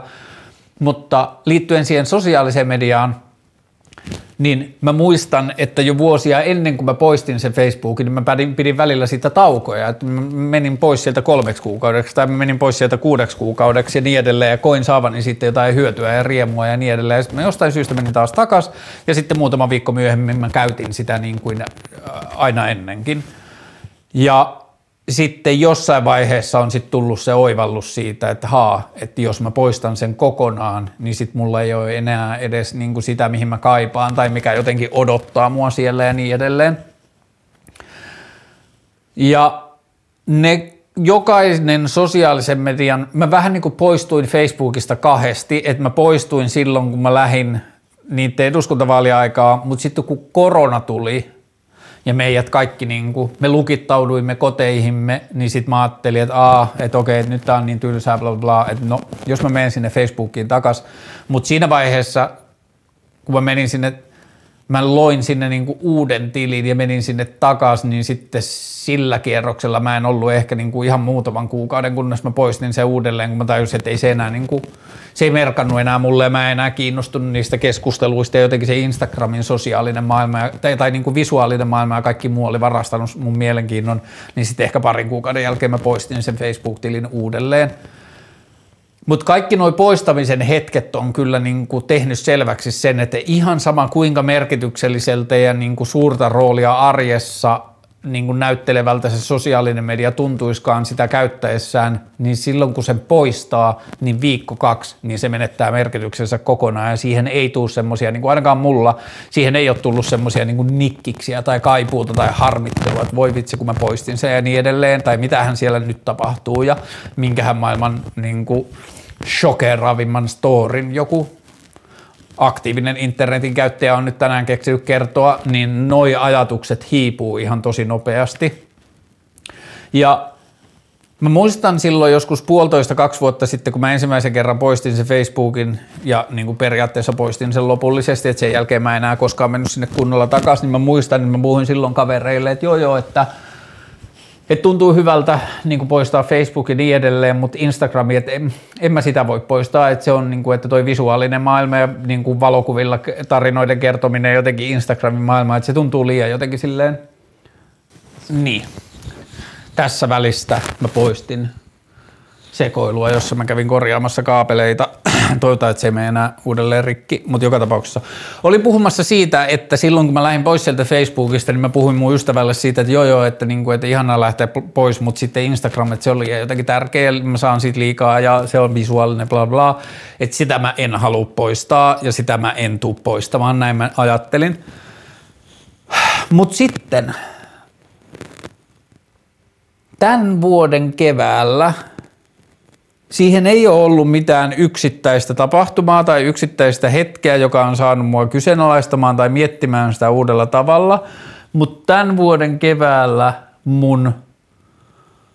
mä rupesin havahtumaan siihen, että mun sisällä on pahoinvointia ja ahdistusta ja pelkoja ja narratiiveja, joista mä en pidä, ja jotain muita negatiivisia asioita, jotka on niin kuin sosiaalisen median tulosta. Mä en ole koskaan tunnistanut sitä niin kuin FOMO tai muihin vertailuasiaan, että se ei ole ollut mulle oikeastaan niin kuin se noitten sosiaalisten medioiden pahe koskaan. Mä oon kyllä tunnistanut sitä ympärillä ja mä tiedän, että ne on todellisia ongelmia, mutta ne ei ole mulle ollut koskaan se niin kuin henkilökohtainen ongelma. That being said, mä en missään tapauksessa halua sanoa, että se olisi ollut mulle jotenkin vähemmän epäterveellistä. Päinvastoin ne vaan on ollut niin kuin vähän eri syitä, joita mä tunnistan myös muilla ihmisillä, että ne on ihan samoja syitä, mutta ne on ehkä e- useimmiten mainitut asiat toi, että ihmiset vertaavat omaa elämänsä muiden elämään ja kokevat se jotenkin huonompana, niin se ei ole ollut mulle niin kuin aiheuttanut ongelmaa. Toinen asia, mikä mulle sosiaalisen median ongelmista, kun puhutaan, niin mikä ei ole ehkä aiheuttanut ongelmaa, on ollut mulle se niin kuin, mä tein jotenkin alusta asti niin kuin itselleni selväksi, että mä en suostu muokkaamaan omaa elämääni niillä ehdoilla, että millaisen narratiivin se luo sosiaaliseen mediaan. Mä oon käynyt tästä asiasta lukuisia keskusteluja vuosien varrella mun ystävien kanssa, jotka on niin kuin puhunut jostain – tai joku random ihmiset on jossain baarissa tullut puhumaan tai jotain muuta, että on niin kuin mainittu jotenkin semmoinen sosiaalisen median brändi tai henkilöbrändi tai henkilöbrändäys tai sosiaalisesta mediasta syntyvä henkilöbrändäys, niin tähän mä tein jotenkin alusta asti itselleni säännöt selväksi, että mä en suostu siihen – että mä miettisin, miltä tämä näyttää ulospäin ja sen mukaan muokkaisisin omaa elämääni tai siitä kertomiani asioita. Että jos sosiaalinen media rakentaa tai luo tai synnyttää mun elämästä tai musta henkilönä jonkinlaisen sosiaalisen median brändin, niin se saa olla lopputulema siitä, millaista elämää mä oikeasti elän ja millaisia asioita mä oikeasti haluan elämästäni kertoa, niin siitä saa syntyä joku sosiaalisen median brändi, jos niikseen on tull, niin on tullakse, syntyäkseen, mutta mä en suostu sen ehtoihin. Ja mä oon tehnyt elämässäni paljon töitä brändien ja brändisuunnittelun ja jonkun brändi niin kuin managementin kanssa. Mä tiedän, mistä siinä on kysymys. Ja mun näkemys on se, että brändi on jotain, mitä luodaan. Niin kuin suunnitelmallisesti päätetään tai ajatellaan, että tämä on meidän brändi ja sitten me alistetaan muita asioita tukemaan sitä brändiä tai kun me tehdään uusia asioita, niin me kysytään, että sopiiko tämä meidän brändiin tai vahvistaako tämä meidän brändi-identiteettiä tai jotain sellaista niin joo, voi olla aiheellista ulkopuolelta sanottuna jostain asiasta tai ihmisestä tai jostain, että sillä on tällainen tai tollainen brändi, mutta se ei ole mun mielestä sama asia, jos ei sitä ole luotu brändimielikuvaa edellä, jos ei ole ajateltu sitä brändiä tehdessään, tehdessään niitä asioita, kun se ulkopuolelta tarkkailtu lainausmerkeissä brändi on syntynyt. Ja tämä on ollut, mä koen, että tämä on ollut yksi asioista,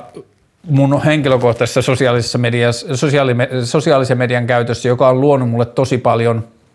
tai turvannut tai suojellut mua tosi paljon monilta sosiaalisen median haitallisilta vaikutuksilta, että mä en ole välittänyt siitä, minkälainen brand, taas lainausmerkeissä brändi siitä syntyy, koska mua ei vittujakaan kiinnostanut. Että jos joku ihminen haluaa mun sosiaalisen median perusteella rakentaa tai luoda itselleen jonkun brändimielikuvan musta ihmisenä, niin se on sen oma tappio, koska eihän sosiaalinen media koskaan onnistu esittämään sitä, millainen se on. Ja mä käyttäisin mieluummin sanaa jotain niin kuin mielikuva, että mielikuva voi syntyä asioiden perusteella tai vaikutelma, niin sitä voi vuosien varrella sille jostain sosiaalisesta mediasta, että jostakin ihmisestä syntyy tällainen vaikutelma, mutta mun mielestä brändi on jotain, jota se ihminen on suunnitelmallisesti itsestään tuottanut. Et mä haluan luoda itsestäni menestyksekkään fitness-ihmisbrändin ja sen jälkeen mä niinku, tai että Internet Kaarle tai Kaarle-brändi internetissä on menestyksekäs fitness-ihminen ja sitten mä valitsen ne kuvakulmat, jotka tukee mun fitness-mielikuvaa ja näytän niitä asioita elämästäni, jotka tukee sitä menestysmielikuvaa. Ja musta on ollut aina super miele- paljon mielenkiintoisempaa niin kuin antaa impulssien vaan viedä. Että jos joku biisi tuu kuulostaa mielenkiintoista tai siistiltä tai sit saa fiiliksiä tai joku lehtiartikkeli on just sillä hetkellä mielenkiintoinen tai joku YouTube-video tai joku internetkeskustelun pätkä tai mikä tahansa, että jos mä jaan sen saman tien, niin se on paljon mielenkiintoisempaa kuin se, että mä pohdin, että sopiiko tämä johonkin vitun brändiin tai tuottaako tämä jonkinlaista brändimielikuvaa. That being said, niin vaikka mä oon saanut turvattua itseäni niin kuin vähän niin kuin noilta kahdelta aika isolta internetin haitalliselta asialta, että A, se internet voi aiheuttaa sitä, että päätyy vertaamaan omaa elämäänsä muiden ihmisten internetistä nähtävään elämään ja se tuntuu epäonnistuneelta tai tyydyttämättömältä tai joltain muulta. Ja sitten tämä toinen, että se internet-mielikuva tai internetin kautta syntyvä mielikuva alkaa kahlita sun oman elämän niin kuin sisältöjä tai niitä kiinnostuksen kohteita tai asioita, mitä kohti sä meet tai jotain muuta, niin vaikka mä oon saanut suojeltua itseni noilta kahdelta semmoiselta niin kuin jossain määrin aika isolta internetin tai sosiaalisen median haitalliselta vaikutukselta, niin silti mä oon kyllä saanut sieltä tai löytänyt sieltä sitten niin, kuin on niin paljon tai merkityksellisen verran paskaa, että mä päädyin sitten lopettamaan sen sosiaalisen median kokonaan. Ja Joskus viime keväänä mä havahduin siihen, että joo, tämä niin Instagram, että tämä aiheuttaa mulle, se ensimmäinen, mistä mä huomasin, että tämä ei tee mulle hyvää, on se, että mä ärsyynnyin muiden ihmisen sisä, ihmisten sisällöistä. Että mä ärsyynnyin, että joku nyt rakentaa tuolle sitä niin kuin itselleen sitä internetbrändiä tai joku – toteuttaa jotain semmoista niin kuin omaa mielikuvansa siitä, että millaisen kuvan hän haluaa luoda itsestään internetissä, niin mä ärsynnyin siitä tai mä ärsynnyin siitä LinkedIn paskajauhannasta tai mä ärsynnyin ihmisten ärsyntymisestä tai mä ärsynnyin ihmisten aggressioista tai mä ärsynnyin ihmisten syyllistävistä niin kuin keskustelunavauksista tai provokatiivisista keskustelunavauksista. Ja mä rupesin huomaamaan, että mä ärsyynnyin tosi paljon ihmisten toiminnasta internetissä. Ja sitten mä niin jotenkin ravistelin itseäni, mitä se helvettiä, että niillä ihmisillä on ihan sama oikeus toimia just sillä tavalla, kun ne haluaa internetissä – että miksi sä tuhlaat omia resursseja ärsyyntymään näistä asioista. Ja vaikka mä kuinka käsittelin sitä asiaa, niin mä huomasin, että se silti tapahtui. Ja mä huomasin, että siinä on niinku päiväkohtaisia eroja, että joinakin aamuna mä vaan niinku silleen turhautuneena ensimmäisen 15 minuutin jälkeen heitin puhelimen kädestä, että tänään on taas semmoinen päivä, että mä ärsynnyn kaikesta, mitä ihmiset tekee. Ja Mä osasin sanoa joskus pari vuotta sitten ääneen, mä oon aina yrittänyt olla jotenkin semmoisiin niin kuin habituaalista toimintaa kohtaan jotenkin enemmän ymmärtäväinen kuin itsekriittinen, että mä en ole jotenkin ikinä ymmärtänyt sitä kulttuuria, jossa ihmiset röökikädessä dissaa omaa röökin polttoa. Jos sua vituttaa se röökin poltto, niin lopeta se. Ja jos sä poltat röökiä, niin nauti siitä. Että älä niin kuin, että se, että repii kahteen suuntaan, että tekee, ja, tekee jotain ja kritisoi itseään samalla niin kuin kertaa, niin mä en jotenkin usko konseptina siihen. Niin sen takia mun suhde omaan sosiaalisen median käyttöön on ollut aika silleen armollinen, että vaikka mä oon käyttänyt vitusti, niin sit mä oon ajatellut, että no tää on se valinta, mitä mä oon tehnyt, että sitten kun tää tuntuu musta paskalta valinnalta, niin mä lopetan sen. Niin ja joskus kaksi-kolme vuotta sitten mä osasin sanoa, että joo joo, Instagram on asia, jonka mä avaan ensimmäisenä, ihan ensimmäisenä, kun mä herään aamulla ja ihan vihi, vihoviimeisenä ennen kuin mä menen nukkumaan. Mutta mä vaan ajattelin, että niin se on tosi monille muillekin ihmisille. Mä oon aina ollut internetaktiivinen, että se on vaan osa sitä arkea, mitä mä elän ja tapa, miten mä kommunikoin maailman kanssa. Et ihan sama. Et kyllähän ennen vanhaakin ihmiset meni ensimmäisenä postilaatikolle – katsomaan, mitä postia ne on saanut, niin se on ihan sama, kun mä menen Instagram DMään, se on vaan moderni versio siitä, että niin kuin, ihmiset osaa kyllä olla niin itse kriittisiä tai kulttuuripilkallisia asioista, joita me ollaan aina tehty. Mutta joka tapauksessa Öö, mä aloin huomaamaan, että se, että Instagram on ensimmäinen asia aamulla ja viimeinen asia illalla, niin se ei ehkä olekaan enää se tapa, jolla mä haluan elämääni elää. Tai varsinkaan, jos se aiheuttaa mussa ärsyntymistä niin paljon kuin se ärsy, niin kuin aiheutti. Tai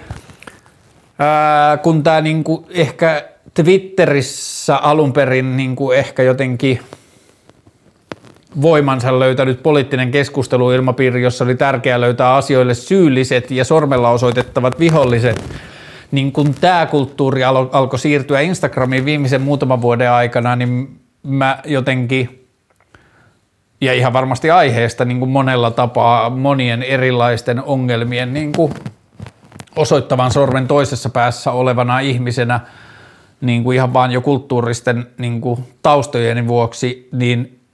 mua rupesi ahdistamaan ja pelottamaan se maailma tosi paljon, että se rupesi tuntumaan vihamieliseltä ja se rupesi tuntumaan niin kuin jotenkin silleen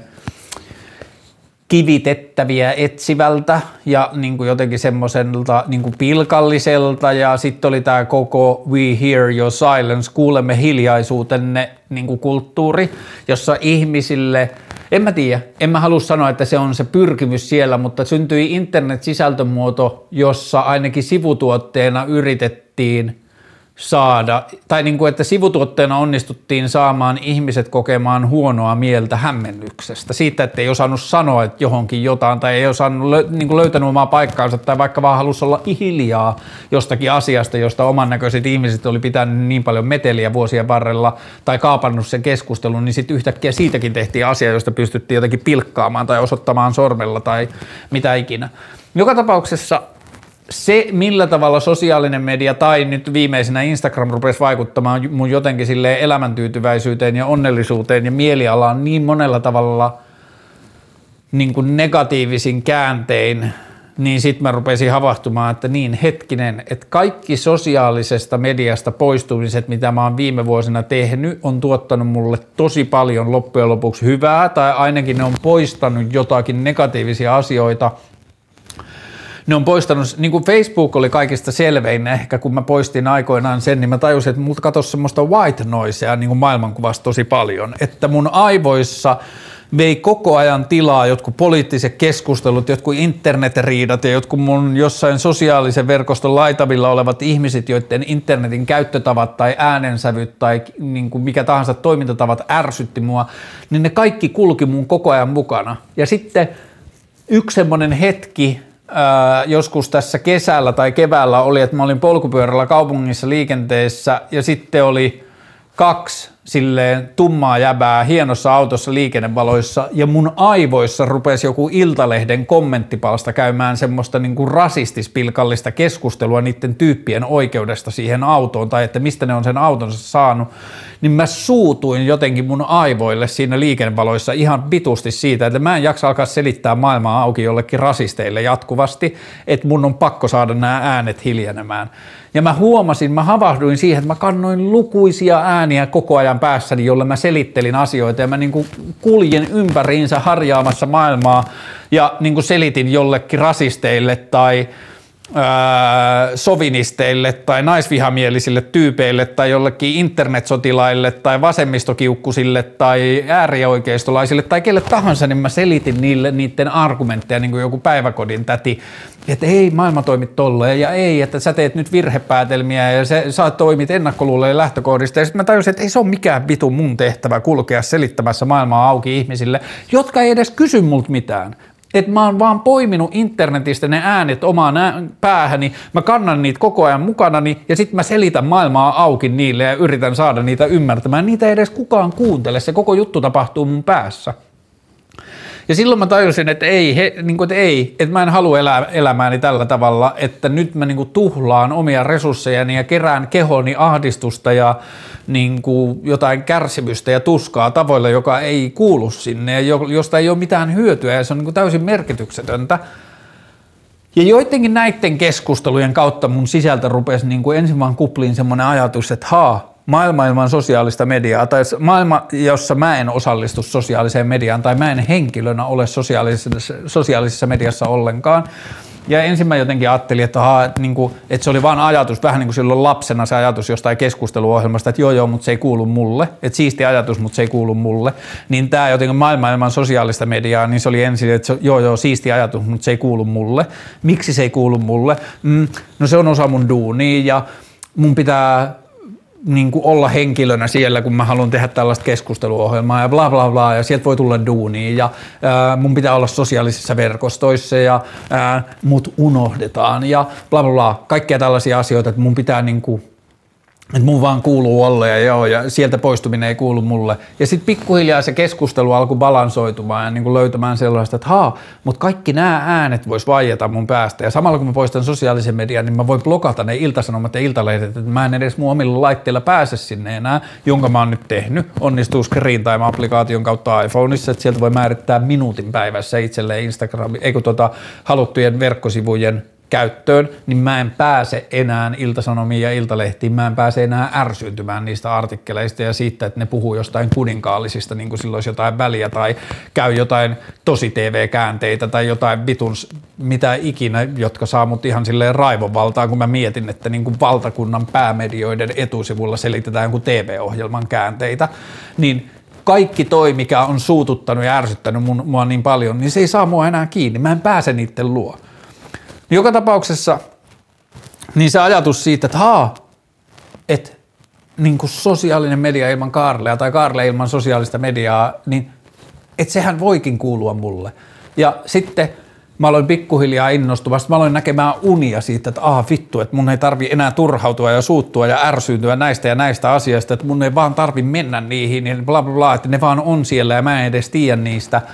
Ja sitten mä aloin tutkimaan, että mitä mun pitää tehdä ja mulla on tämä keskusteluohjelma ja sitten monet keskusteluohjelman katsojista, niin kuin, mm,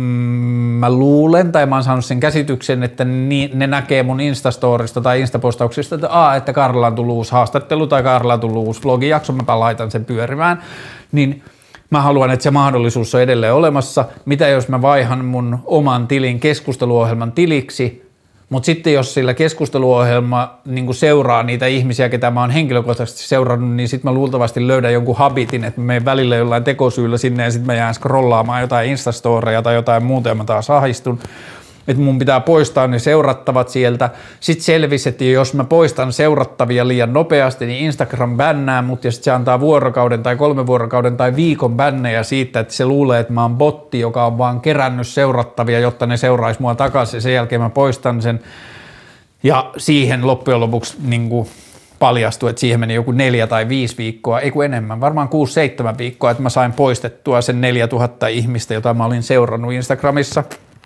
sitten samaan aikaan mä olin jossain vlogissa maininnut, että mä haluan vaihtaa mun ohjelman keskusteluohjelma, tai mun tilin keskusteluohjelman tiliksi, niin sitten joku pölli sen keskusteluohjelma, instatili händelin ja lähetti mulle viestiä, että lähetän rahaa tai jotain bla bla bla.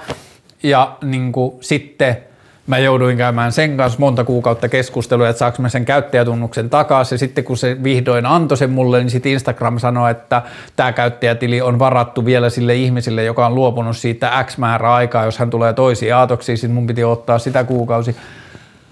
Ja sitten kaiken tämän monipolvisuuden jälkeen viime viikolla mä sain yksi päivä, mä poistin viimeisen ihmisen, ketä mä seuraan. Mä menin Instagramin asetuksiin, vaihdoin mun käyttäjänimen Karle Karlesta keskusteluohjelmaksi – sitten mä vaihoin sen logon, sitten mä vaihoin sen Instatilin nimen. Ja sitten yhtäkkiä mä en ollut enää sosiaalisessa mediassa. Ja sitten nyt tää on vielä niin tuore asia, että tästä joku noin viikko, mutta nyt on vaan huomannut, miten se white noise katoaa, katoaa, katoaa. Mä pääsen mun selaimella Instagramiin –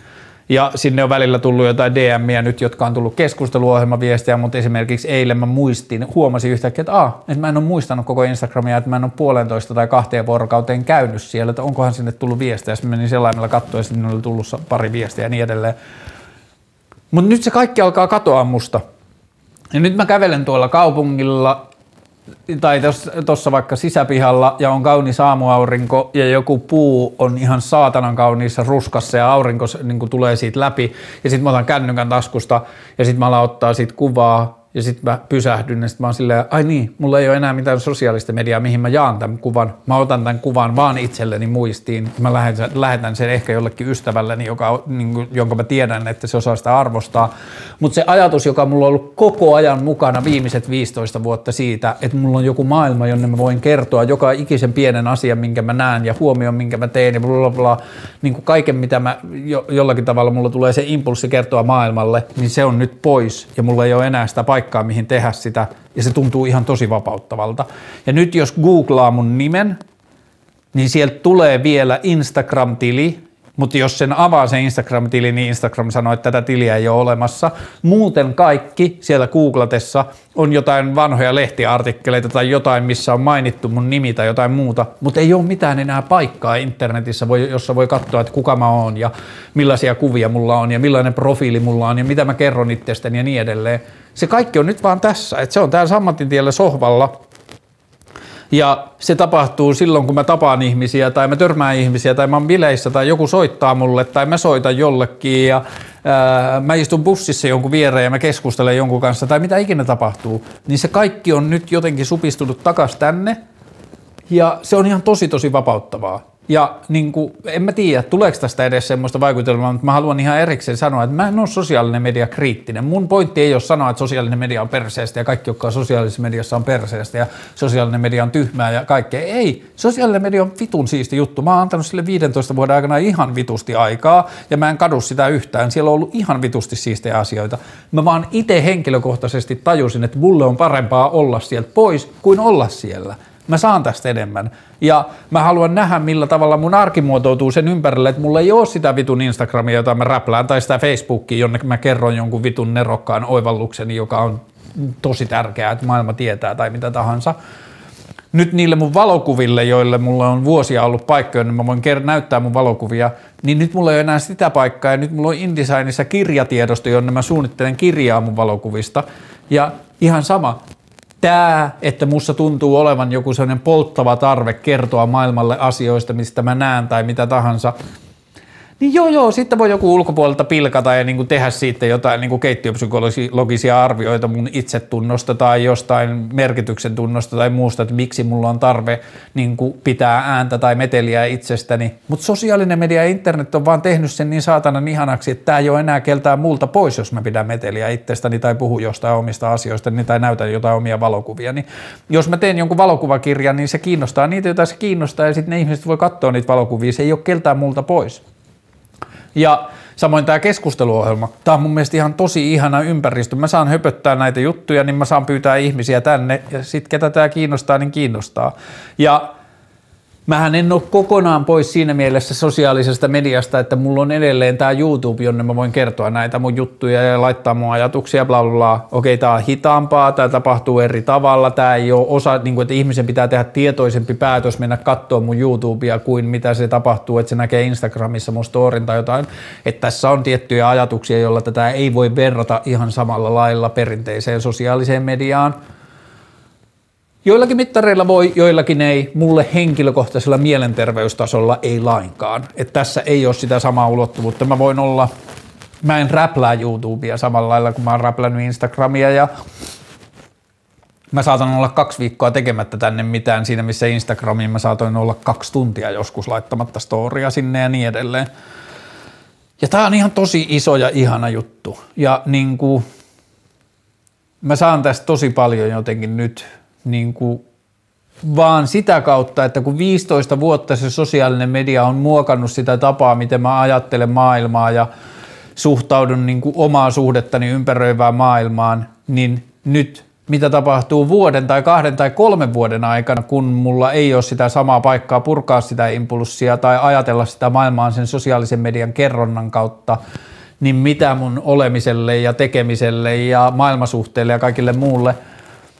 ja nyt mä oon vähän niin kuin miettinyt sitä, että mulla on enää Hesari niin kuin suomalaisista uutispalveluista, mitä mä seuraan, mutta sekin ärsyttää mua aika usein ja mä niin kuin suutun, että miksi Hesari kirjoittaa tällaisista asioista ja miksi Hesari tekee tästä niin kuin jutun jollain merkitystä. Että voi olla, että mä saatan jossain vaiheessa niin kuin blokata sen Hesarinkin itselleni, jolloin mä oon niin kuin tietyllä tavalla uutispimennössä, mutta enhän mä oikeasti ole. Jos maailmassa tapahtuu jotain mielenkiintoista tai jotain isoa, niin kyllä joku mun kaveri sanoo mulle siitä. Ja vaikka mä laittaisin itseni jotenkin niin kuin suomalaisen median blokkiin, niin ei se tarkoita sitä, että kun mä sivistäisi itseäni tai lukisi artikkeleita tai keräisi tietoa tai ottaisi selvää asioista, mutta jotenkin se, mikä tuntuu ehkä melkein parhaalta tästä on joten semmoisia niin sisäisiä oletuksia vastaan uiminen, että –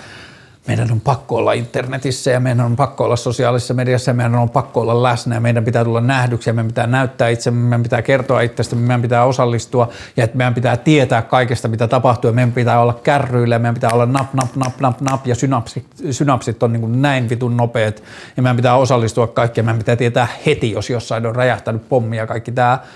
niin se tuntuu ehkä parhaalta, että laittaa itsensä uimaan siinä vähän vastavirtaan tai edes olemaan paikallaan siinä virrassa, että ei mun ole välttämättä pakko tietää heti. Tai miten maailma siitä muuttuu, jos mä en tiedä jostain hallitusselkkauksesta tai että kuinka paljon jonkun Sanna Marinin aamiaiset on maksanut viimeisen puolen vuoden aikana, niin ei maailma muutu siitä mihinkään, vaikka mä en yhtäkkiä enää tiedä sitä, tai että sillä ei ole mitään merkitystä.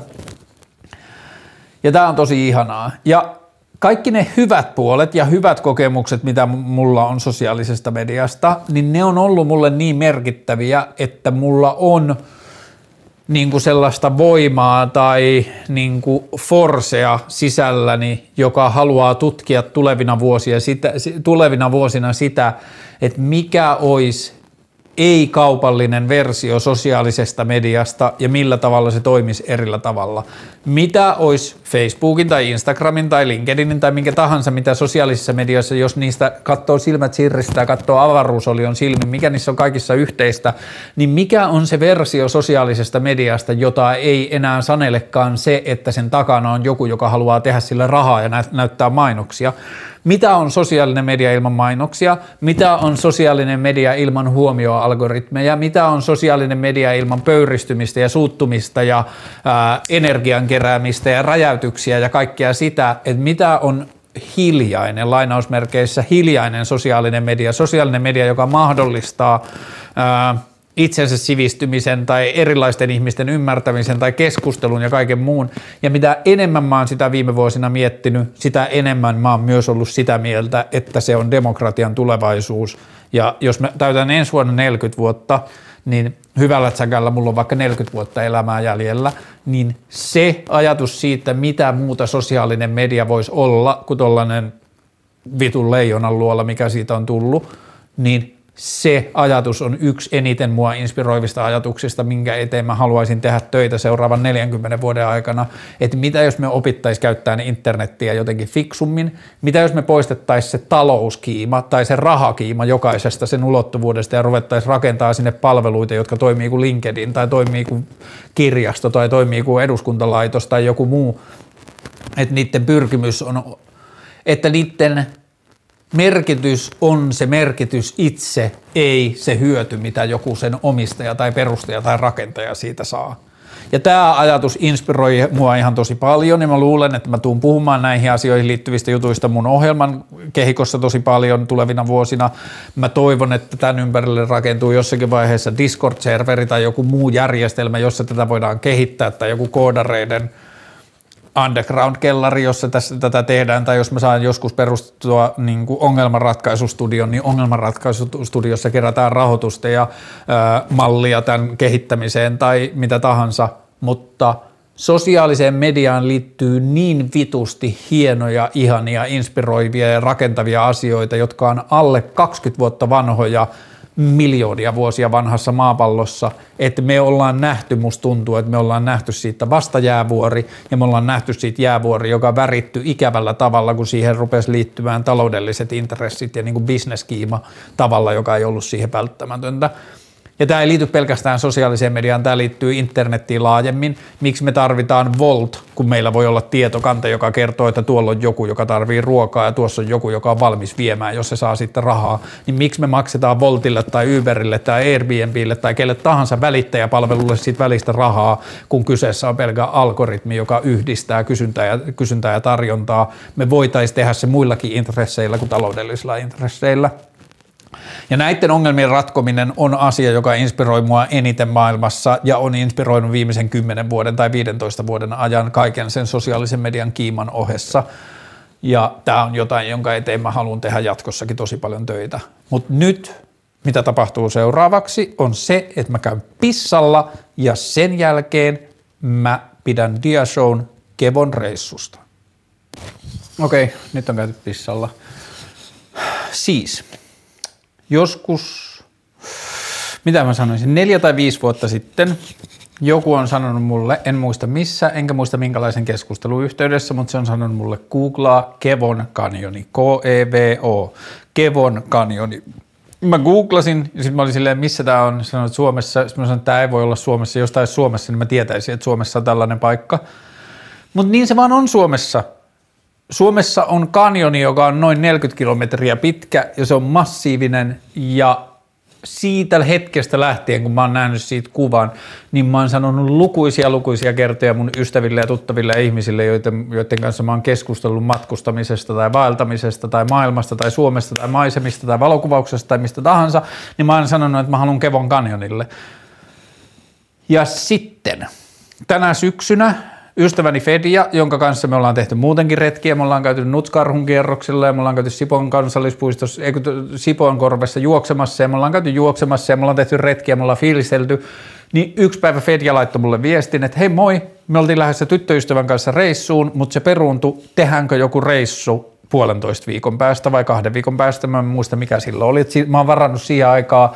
olisiko sulla mahdollista, tehdäänkö jotain. Sitten mä lähetin sille Kevon kanjoni kysymysmerkki ja sitten se vastasi Kevon kanjoni huutomerkki.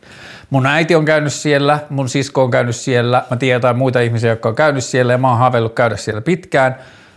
Sitten me laitettiin vähän kyselyitä ympäriinsä, ruvettiin googlaileen ja selvitteleen ja sitten aika nopeasti varmaan päivässä tai puolessa päivässä me varmistettiin, että joo, lähdetään Kevon kanjonille. Ja oikeastaan kaikki lähteet mistä me selvitettiin, niin niissä sanottiin, että Kevolle ja sinne päin Suomea kannattaa mennä retkeilemään syyskuun kahden ensimmäisen viikon aikana, koska silloin on ää, ää, ruska parhaimmillaan ja bla bla. Ja tämä oli mun aivoissa jo tänä syksynä, kun toi Fedian viesti tuli noin syyskuun puolessa välissä – niin mä olin jo luovuttanut tämän vuoden suhteen. Mä olin joka syksy, mä olin ajatellut, että ah, tänäkään vuonna mä en päässyt sille Kevon Canyonille, että on liian myöhäistä ja ruska on mennyt ja bla bla, bla sinne ei ole mitään järkeä mennä. Mutta nyt tänä vuonna sitten, kun Fedi laittoi, että lähdetäänkö jonnekin, niin sitten mä olin, että joo, lähdetään Kevon Canyonille. Ja sitten mä olin, että ai niin, että sinnehän piti mennä jo, että mä olin vähän niin kuin myöhästynyt. Mä olin, että fuck it, se on niin ihmeellisen näköinen paikka ja vaeltaminen ja kaikki muu, että siellä on joka tapauksessa ihmeellistä ja siistiä, että mennään vaan. Ja sitten päivä ennen kuin me lähdettiin, niin mä tapasin sattumalta yhden ystäväni, joka on biologi, niin mä tapasin sen baarissa ja sitten mä kerroin, että mulla on lähdössä Kevon kanssa, että fuck, mä oon kateellinen, että, mä, niin kuin, että mun on pitänyt pitkään, että mun piti ensi viikolla lähteä sinne lähelle toiseen paikkaan luontoon, mutta mä en pääse, että Kevo oli taas jäämässä myöhemmäksi, mutta te olette lähdössä just oikeaan aikaan, että ruuhkat on loppuneet ja siellä on maaruska lehtiruskan sijaan, että se tulee olemaan tosi kaunista. Näin kävi. Mutta siis, äh, Kevon kanjoni on, jos on suomineito, näin, niin Kevon kanjoni on täällä, eli ihan täällä niin kuin päälaen ää, Norjan puoleisessa nurkassa, ihan tuolla niin kuin viimeisissä perämaissa. Sinne on satoja satoja kilometriä, joku 1200-1300 kilometriä matkaa tältä Helsingistä – niin me alettiin sitten Fedian kanssa suunnitella erilaisia vaihtoehtoja. Sinne voi mennä myös koko matkan julkisilla, joka tarkoittaa, että mennään junalla Rovaniemelle tai Kemijärvelle, muistaakseni Rovaniemelle, ja sitten sieltä mennään bussilla Ivaloon, ja sitten Ivalossa on Ivalosta menee joku bussi jonnekin, joka menee Kevon alkupisteen ohi, tai sen vaellusreitin alkupisteen ohi, että siellä on yksi semmoinen vaan parkkipaikka kesken niin kuin pitkän semmoisen erämaa-autotien varressa, ja sitten siitä parkkipaikalta lähtee se niin kuin onko se Paistunturin erämaan, erämaassa kulkeva niin kuin Kevon reitti, ja se Kevon reitti on kaksi eri reittiä, että siinä on yksi pisteestä A pisteeseen B-reitti, joka on noin 63 kilometriä, se lähtee Sulaojalta ja mä en muista sitä toista paikkaa, minne se menee, mutta se menee periaatteessa niin kuin sen kanjonin suuntaisesti koko matkan päästä päähän, että ensin kävellään joku 25 kilometriä ja sitten alkaa kanjoni ja sitten kävellään kanjonin vartta ja mennään kanjonin alas ja ylös ja alas ja ylös ja bla bla bla. Ja sitten on toinen, joka on kuivin reitti, joka lähtee sama reittiä kuin tämä Kevon reitti, mutta noin 30-35 kilometrin jälkeen se kääntyy pois siitä reitiltä ja se menee kuivitunturille sinne erämaahan ja siellä on kuivin erämaatupa ja sitten sieltä voi tehdä kuivin huiputuksen ja sitten se lähtee sieltä erämaan kautta kiertämään takaisin lähtöpisteeseen. Ja sitten viimeiset ehkä 10 kilometriä tästä kuivin reitistä on samat kuin ensimmäiset 10 kilometriä abouttia rallaa, ja tämä kuivin reitti on noin 80 kilometriä. No sitten selvitettyä me asiaa, me päätettiin, että me lähdetään tekemään se kuivin reitti, Ja sitten alkoi himmeä speksaaminen. Me ruvettiin tekemään Fedian kanssa tarvikelistauksia ja mitä lähtee mukaan ja mitä tarvitaan ja mitä puuttuu ja kuinka paljon ruokaa ja kuppi ottaa mitä ja ei ole järkeä ottaa tätä kahta kertaa, ota se tää ja mä otan tämän ja bla bla bla. Ja sitten varattiin junaliput ja otettiin autojuna niin, että me voitiin ajaa Pasilasta Fedian auto sinne junan kyytiin ja mentiin Rovaniemelle ja sitten meillä on auto siellä ja me voidaan käydä viimeiset ostokset vielä Rovaniemelle ja niin edelleen. Mä voin itse asiassa laittaa ton se tarvikelista, joka mä oon alkanut tekemään sitä Kevoa varten, niin sitten se on vähän niin kuin Kevon jälkeen päivittynyt ja sitten se on tässä viime aikoina päivittynyt muutenkin, niin se on semmoinen lista, joka on tarkoitettu vähän niin kuin kolme päivää tai sitä pidemmille vaelluksille, niin sitä mä voin laittaa sen tonne, sanotaan vaikka YouTuben kommentteihin tai sinne ää, YouTuben äh, descriptionin jompaan kumpaan. Sano, muistuttakaa vaikka sinne kon, kommentteihin, jos mä unohdan laittaa sen, mutta sitten sitä voi käyttää ihmisen pohjana itselleen niin kuin vastaavalla sitten retkien suunnitteluun. Niin se on niin kuin syksy nollasta asteesta 15 asteeseen tai miinus 5 15 asteeseen suunnilleen näihin lämpötiloihin kolme päivää tai yli, niin toi mun lista on semmoinen niin aika kattava siihen ja sitten siihen voi lisätä tai poistaa tarpeen mukaan. Ähm, siinäpä varmaan ne lähtövalmistelut. Sitten me äh, tultiin Rovaniemelle, hypättiin junasta pois ja ajettiin, me mentiin siis yöjunalle, nukuttiin junassa, aamulla ajettiin auto pois, käytiin Rovaniemen Prismassa viimeiset hankinnat ja sitten me lähdettiin ajelemaan kohti Sodankylää ja Inaria ja Ivaloa ja ennen pitkää kohti Paistunturin erämaata – ja tästä alkaa osuus, jos kuuntelee podcastia tai niin kuin äänitiedostoa Spotifysta tai muusta, niin tässä kohtaa kannattaa luultavasti siirtyä YouTuben puolelle, koska nyt alkaa Dia Show. Tässä ensimmäisessä kuvassa me seistään Fedian kanssa öö, Paistunturin erämaan laitamilla Sulaojan päässä parkkipaikalla – kamera on laitettu jalustalle Fedian, muistaakseni Fedian auton konepellille ja me seistään varu, varusteet selässämme valmiina lähtemään vaellukselle. Kaikki asiat ja listat ja jutut, molemmat ollaan semmoisia aika niin kuin pedantteja, papparaisia näiden asioiden kanssa, niin kaikki asiat on tarkastettu sata kertaa ja esitty 10 miljoonaa tyhmää kysymystä ja niin kuin, no spekuloitu spekuloimasta päästä, että voi, onko jotain, mitä voidaan unohtaa tai onko jotain, mitä ei olla tultu ajatelleeksi ja niin edelleen. Ja then off we go. Öö, nämä kuvat mä oon pyrkinyt laittamaan jonkinlaisessa kronologisessa tai mahdollisimman hyvässä kronologisessa järjestyksessä. Ehkä tulee myöhemmin ja sitten joku monta kertaa Kevon kanjonin tai Kevon reitin tai jonkun kuivin reitin vaeltanut ihminen voi sanoa jälkeenpäin, että ei toi kuva ole sieltä, että toi kuva on 62 kilometrin kohdalta, bla bla bla, niin joku kuva saa olla väärässä järjestyksessä, mutta pääasiassa tämän pitäisi olla aika oikein tai aika kronologisessa järjestyksessä. Mä oon kuvannut filmille, mä kuvasin seitsemän rullaa filmiä sieltä reissusta ja mä oon valinnut tähän noin 50 kuvaa niistä ja tota, siinä ihan alussa on semmoinen, olisiko se kahden kilometrin mittainen luontopolku, joka tekee semmoisen luupin ja palaa se takaisin siihen parkkipaikalle, että siitä voi, niin kuin jos on ohjaajomatkalla, niin voi jättää auton parkkia käydä kahden kilometrin luontopolun kävelemässä ja näkee vähän sitä niin kuin erämaan alkua ja niin kuin sitä maisemaa, niin tämä ensimmäinen kuva alkaa olla, tämä on mun mielestä sitten niin kuin luontopolun alkupäästä, ja siitä käy jo aika selväksi se meininki, minkälaisessa me tullaan kulkemaan, että tämä maaruska on todella todella ihmeellinen ja siellä on niin kuin sammalmatto tai tämä niin kuin, joka on englanniksi understory, eli tämä alue niin kuin, mä en tiedä mikä sen suomenkielinen vastine on, mutta tämä on niin kuin tämä metsän pohja, varmaan metsän pohja on se nimitys,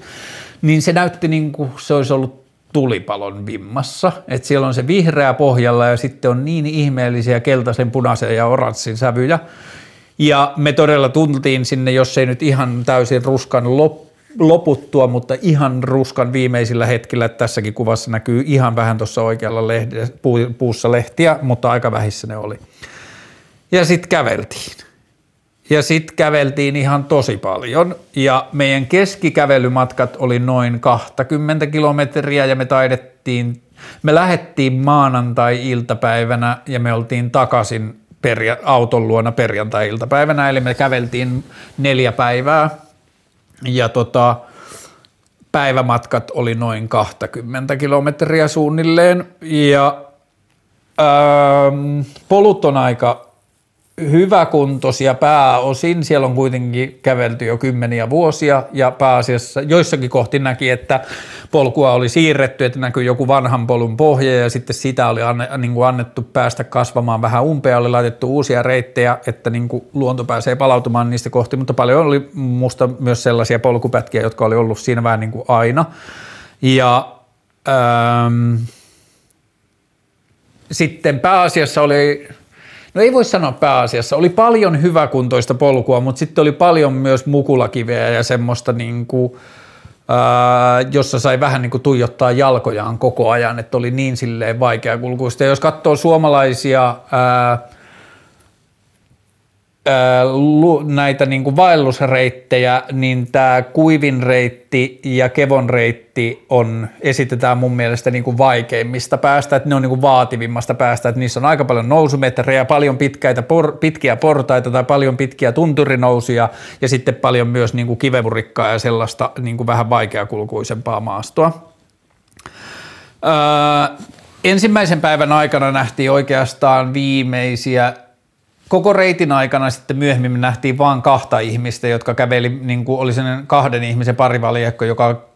kulki oikeastaan kaikkiin leiripaikkoihin, oli tullut vähän meitä aikaisemmin ja lähti niin kuin aamulla ennen meitä, että me nähtiin niiden selät aina niin kuin silloin tällöin, mutta muuten ensimmäistä päivää lukunottamatta me ei nähty paljon ihmisiä, että ensimmäisenä päivänä siinä kävellään semmoisen pienen järvialueen läpi, niin sitten siellä järvellä esimerkiksi näkyy toi Venelia, joka näkyy tässä kuvassa – ja äh, ensimmäisellä leiripaikalla, jonne saavuttiin ensimmäisenä iltana, niin siellä oli kun se on niin kuin periaatteessa se yhtymäkohta, jossa kuivin reitin loppu on sama kuin kuivin reitin alku, niin siellä oli sitten muutamia ryhmittymiä, jotka oli tulossa takaisin reitiltä, ja sitten siellä oli semmoinen metsästäjäporukka, joka oli tehnyt sinne niin kuin isomman tämmöisen puoluejoukkueteltan, ja sitten ne kävi sieltä teltalta päiväretkiä vaeltamalla ja kanoteilla, ja metsästi jotakin metsäkanalintuja, tai mitä ikinä, minkä metsästyskausi olikaan.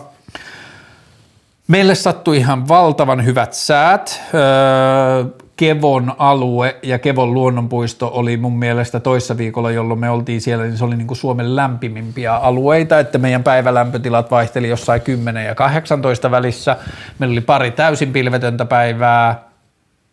muina päivinä niin kuin ihan vähän pilviä ja viimeisenä aamuna tihkutti ihan vähän vettä, mutta sitäkään ei kunnolla voinut kutsua vesisateeksi.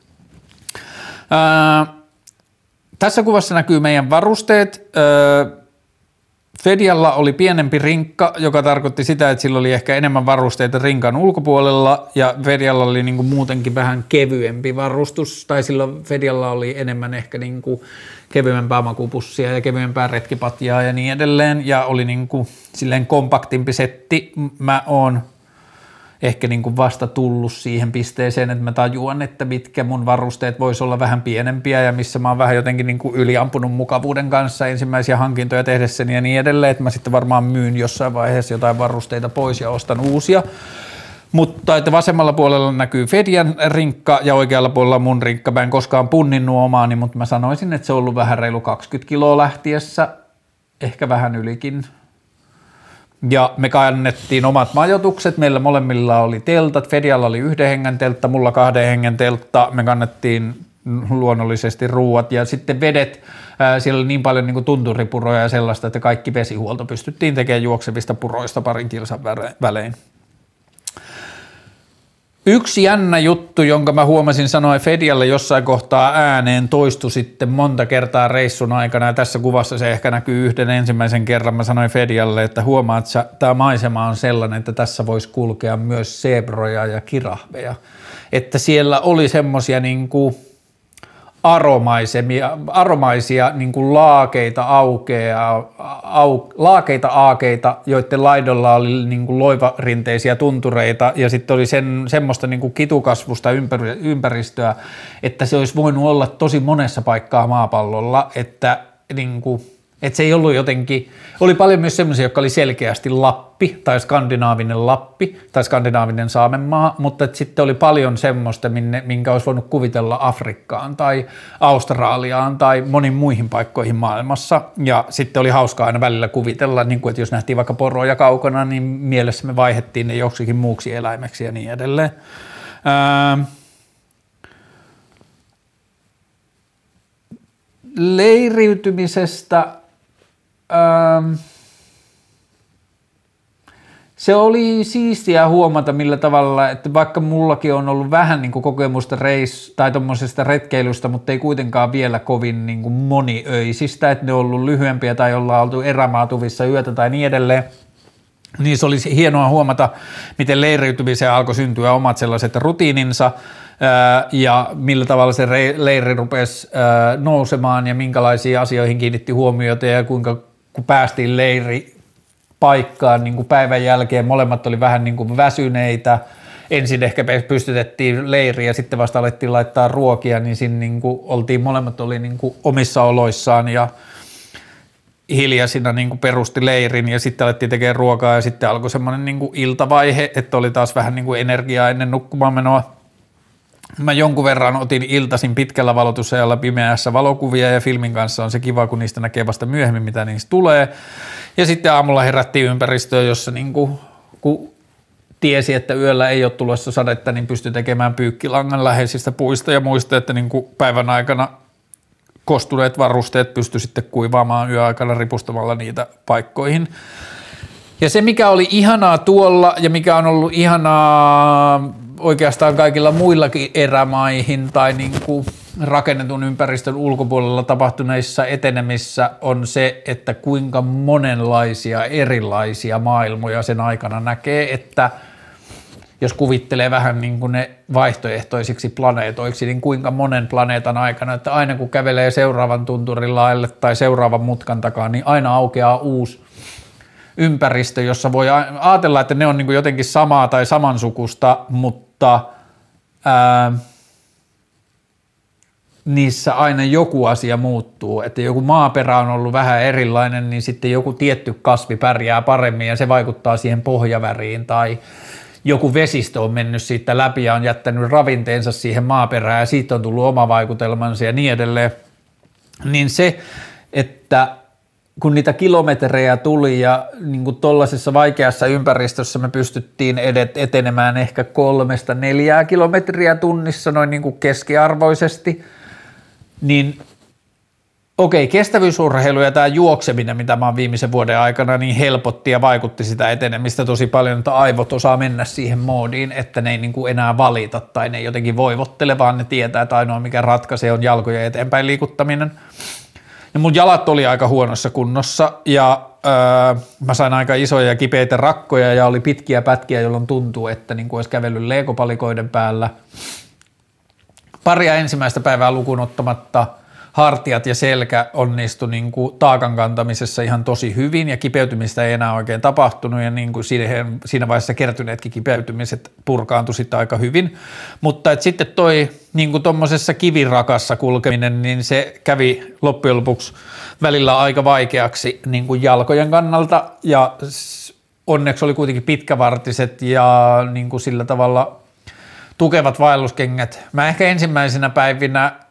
kusin asioita niin sillä, että mulla oli vaan yhdet sukat jalassa ja sitten se jalan hiertyminen siirtyi sellaisenaan sen sukan läpi jalkaan, kunnes muina päivinä sitten tajusin laittaa kahta sukkaa päällekkäin, niin se ehkä vähän helpotti, mutta siinä vaiheessa sinne jalkoihin oli tullut jo niin pahoja hiertymiä, että ne niin kuin oli kipeitä joka tapauksessa.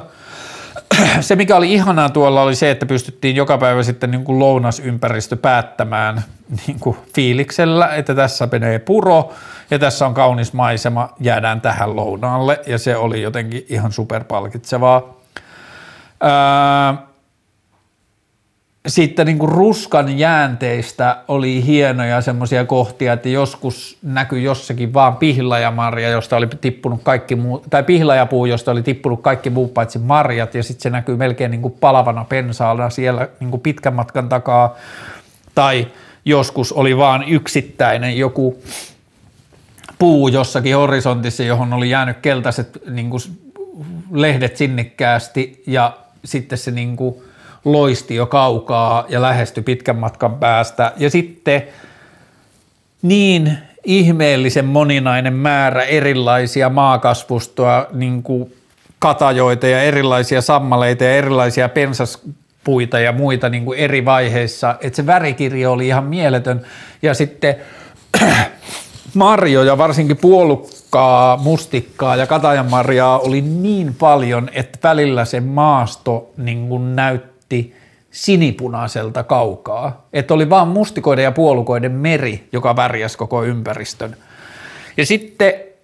se kitukasvuinen tunturikoivikko ja niiden seassa, seassa risteilevät polut ja sitten toi niin kuin yhdistettynä tuollaisen niin kuin tulipalon väreihin olevaan maaperään, niin se näytti välillä ihan semmoiselta keskimaalta. Ja sitten mä aina välillä Fedialle sanoin, että huomaatko ollaan konnussa tai huomaatko ollaan jossain Game of Thrones maailmassa ja niin edelleen, että siellä oli semmoisia niin kuin ympäristöjä, joista lavastaja voi vain haaveilla, tai että, niin kuin, että on helppo ymmärtää, että kun monet meidän sellaisista just vaikka Sormusten herroista tai muista, niin että ne on niin kuin vanhoja myyttisiä, tai vanhoja tarinoita ja vanhoja taruja, jotka saattaa perustua myös joihinkin niin vanhoihin myytteihin tai kertomuksiin, jotka, jo, niin joiden syntymäaikaan on vietetty enemmän aikaa näissä ympäristöissä ja kuljettu polkuja pitkiä ja niin edelleen, että nämä niin kuin tällaiset luonnonseikat on jäänyt elämään sinne ää, niin kuin osaksi tarinaa ja sitten kun me kaupunkilaiset palataan niihin ympäristöön, niin sitten ne näyttäytyy meille jotenkin semmoisen niin fantastisina tai jonain niin kuin tarinoiden ja satujen tapahtumapaikkoina. Ää, yksi asia, johon mä en kyllästy koskaan, joka on iso osa sitä syytä, miksi mä, niin kuin, mikä vetää mua takaisin noihin paikkoihin ja miksi mä haluan viettää aikaa erämaissa, on se niin kuin näkymän äärettömyys tai se, että meillä oli niin kuin pitkiä, pitkiä pätkiä, että me käveltiin niin kuin ympäristössä, jossa meillä oli 360 astetta ympäriinsä niin kuin vaikka 30 tai 40 kilometriä näkyvyyttä joka suuntaan, jossa ei näkynyt mitään ihmisen koskemaa, että se oli vaan tunturia tai ää, ää, kanjonia tai jotain erämaata tai tundraa tai aroa silmän kantamattomiin. Ja semmoisessa ympäristössä on jotenkin todella palkitseva niin kuin miettiä ja analysoida ja tunnustella ja tuntea oma paikkaansa maailmassa. Ja just vaikka niin kuin, kun mä tiesin siellä reissussa ollessani, että tänne niin kuin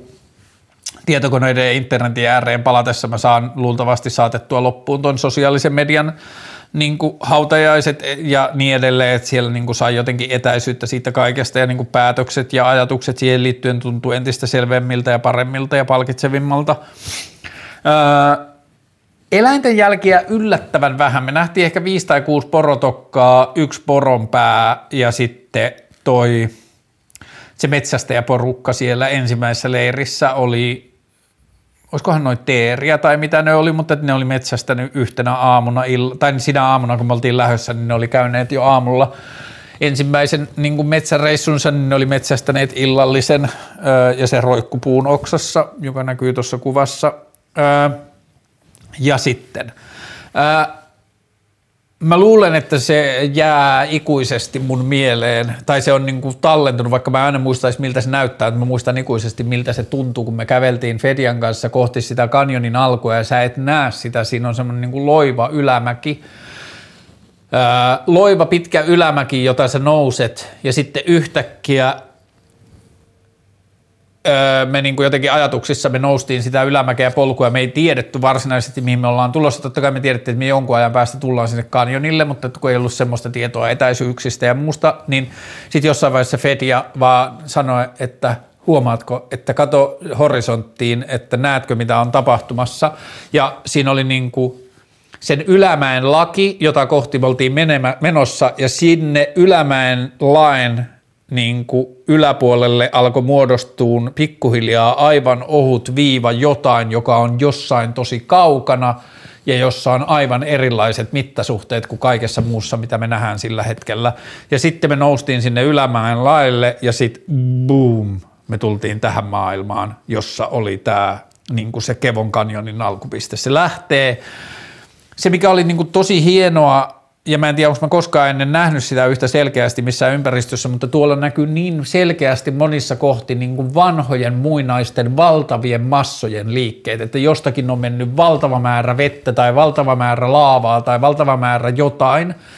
ja se on jättänyt omat jälkensä siihen, niin tämän kanjoni alkaa sellaisesta paikasta, jossa yhtäkkiä maa vaan katoaa alta ja sitten lähtee valtava rinne alaspäin ja sen rinteen pohjalla –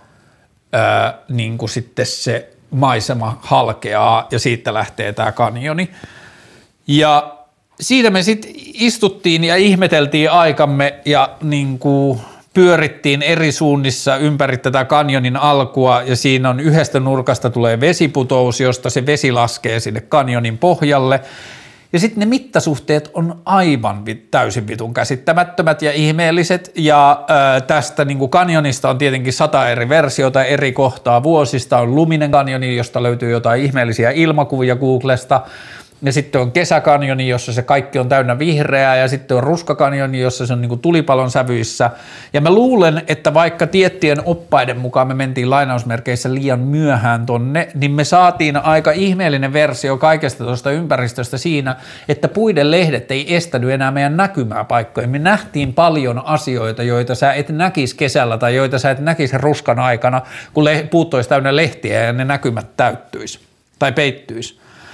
Ja on niin kuin jotenkin luonnollista tai selvää, ettei valokuva koskaan pysty tallentamaan mitään ympäristöä eikä videokaan, että asiat pitää niin kuin kokea monella, tai niin kuin, että se kokemus on jotain muuta. Mutta se, mikä oli tuolla jotenkin ihmeellistä ja ihanaa, oli se, että se ensimmäinen kokemus siitä kanjonista ja siihen havahtumisesta säilyi kilometrikaupalla. Et sitten kun me oltiin aikamme ihmetelty sitä alkupistettä ja me lähdettiin kävelemään sitä kanjonin laitaa eteenpäin, niin se kaikki oli koko ajan siinä vieressä ja semmoinen niin kuin ihmeellinen niin kuin toismaailmallinen todellisuus, jota niin kuin jotenkin Mä asun 40 vuotta Suomessa ja mä en ole koskaan tajunnut, tai melkein 40 vuotta, ja mä en ole koskaan tajunnut, että meillä on niin kuin omien rajojemme sisäpuolella jotain tällaista koettavaa. Ja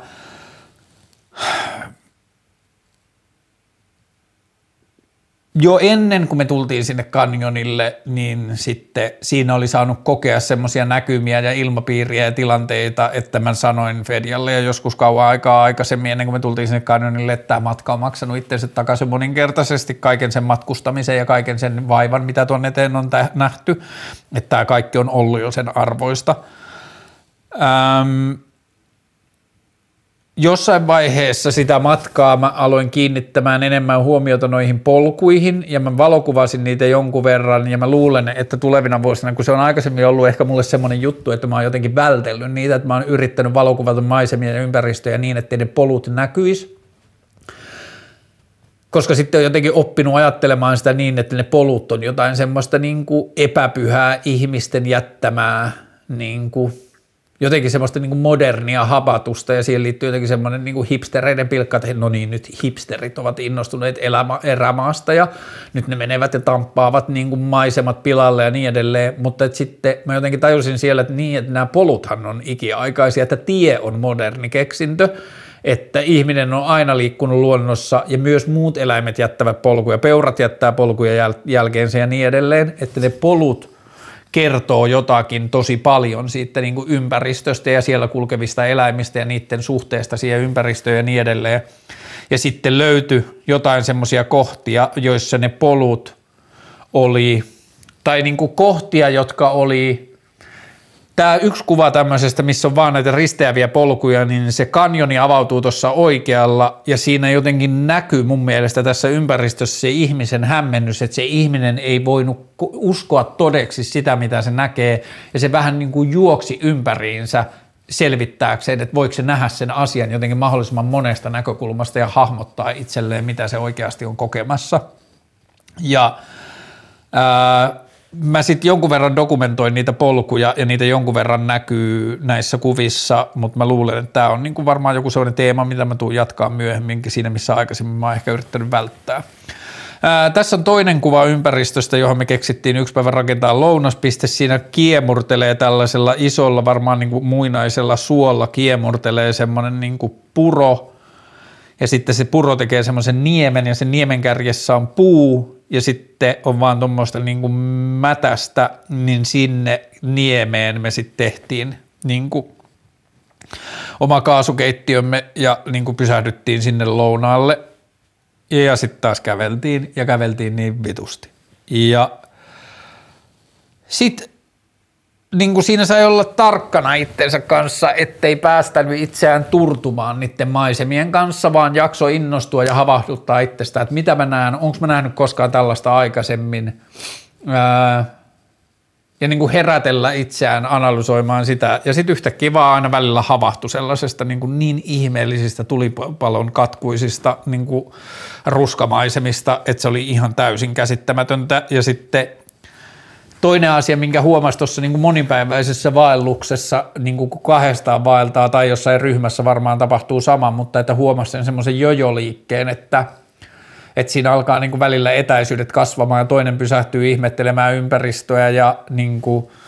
tekee mitä tahansa, niin kuin ottaa valokuvia tai jotain muuta ja sitten toinen jää kauemmas ja sitten toinen tekee jotain ja toinen saa kiinni ja bla bla bla ja siinä niin kuin vaihtelee ja niin edelleen. Niin sit sitä, sitä oppi niin käyttämään myös paremmin ja paremmin, että kun näki jotain,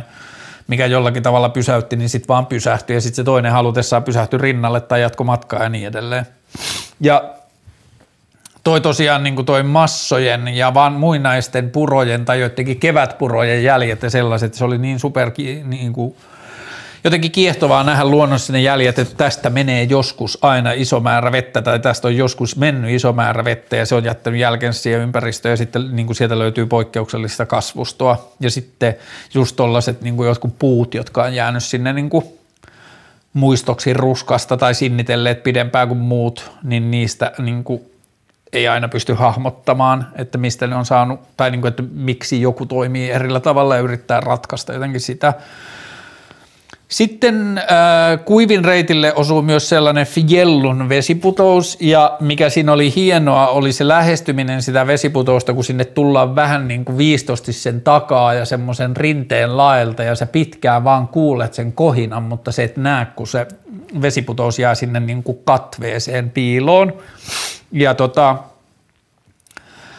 sen vesiputouksen juurella on sitten leirintäalue, jonne saavutaan, ja, ää, tai semmoinen leiriytymisalue, eihän se mikään leirintäalue, että siellä on niinku huussi, mutta ei siellä niinku muuten muuta palveluita ole. Ää, ja käsittääkseni se on yksi Suomen korkeimmista, ei mikään hirveän niin kuin vesimäärällisesti mikään massiivisen voimakas vesiputous, mutta silti, että se pää, niin kuin, tuottaa aika todella miellyttävän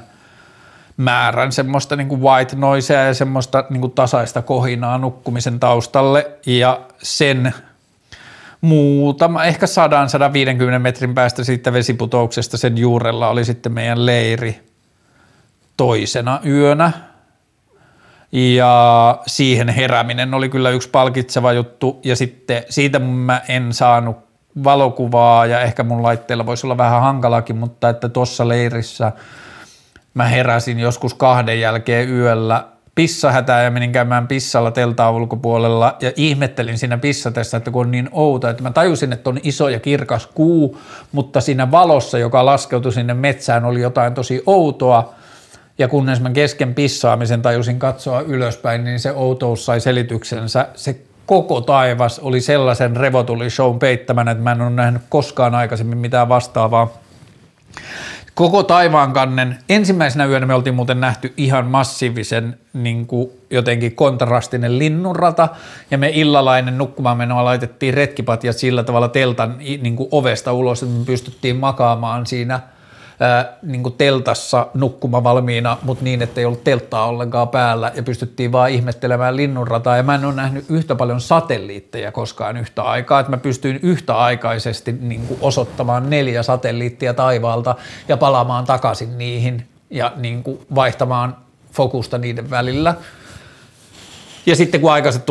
niin kuin, okei se ensimmäisen yön linnunrata ei ollut niin, sel, niin kuin kontrastinen, mutta se oli silti tosi selkeä, kun sille antoi aikaa ja tuijotti sitä aikaansa. Myöhemmin nähtiin vielä selkeämpi linnunrata. Mutta öö, se toisen yön revontulis niin näytös oli jotain sellaista, mitä mä en ole koskaan aikaisemmin, vaikka mä oon lapsena, kun mä oon kasvanut Torniossa, niin mä oon nähnyt niin paljon revontulia, että ne tietyllä tavalla on muuttunut jossain vaiheessa niin kuin itsestäänselvyydeksi, että mä muistan lapsuudesta jotain, kun ollaan leikitty syys- tai talvipimeällä jotain poliisia ja roistoa niin kuin metsässä, niin revontulet on vaan pyörinyt siinä ympärillä ja niihin ei ole enää kiinnittänyt huomiota. Mutta tällaista mä en muista koskaan nähneeni, että sen koko taivaankanne halkasi semmoinen niin tiiviimpi revontulirintama ja puolet taivaasta oli sen revontulimassan vihreäksi värjäämää ja sitten kun se meni sitten keskeltä revon niin kuin taivaan kantta se ää, niin kuin ns. halkeama, niin sitten sen laita oli elävää ja teki erilaisia muotoja ja muun muassa semmoisen yhden aaltoliikkeen, jota mä en muista koskaan nähneeni. Mutta sitten kun mä havahduin siihen, niin sitten mä menin ää, Fedian teltan viereen seisomaan, että, että oot sä hereillä, että sä sanoit, että sä et muista nähnees koskaan, niin, niin tota, kunnollisia revontulia, että nyt on mahdollisuutesi ja sitten se pukeutui sieltä teltasta ja tuli pihalle seisomaan ja sitten me aika me ihmeteltiin ja se oli kyllä jotain, mitä mä en varmaan ihan heti unohda. Sitten yksi, mikä oli siisti tässä vaelluksessa oli se, että oli välillä myös pitkiä pätkiä. Mä luulen, että ne on ollut muinaisia tai jotain joskus huoltoreittinä käytettynä niin kuin mönkien jälkiä, tai sitten ihmiset on vaan niin kuin kulkenut niin paljon pareissa, että ne on ruvennut kulkemaan vierekkäin, mutta oli pitkiä pätkiä, että oli kaksi polkua vierekkäin, että pystyttiin niin kuin etenemään rinnakkain ja se oli tosi hauskaa. Ää, sitten tulee näissä kuvissa tulee jotain toistoa näiden maisemien kanssa, josta mä en tiedä, onko mun mitään uutta sanottavaa, mutta että aina ne tuntuu yhtä ihmeelliseltä ja sitten varsinkin kun ne on saanut kokea, niin sitten kuvissa ne pystyy toteuttamaan jotain sellaista myös. Sitten yksi semmoinen juttu, jonka mä havaitsin jossain vaiheessa oli se, että kun pystyi välillä seuraamaan omia polkujaan tai polkuja, joita oli kulkenut, kun kääntyi taaksepäin katsomaan, niin näkyi joku edellisen tunturin rinne, josta oli tultu alas –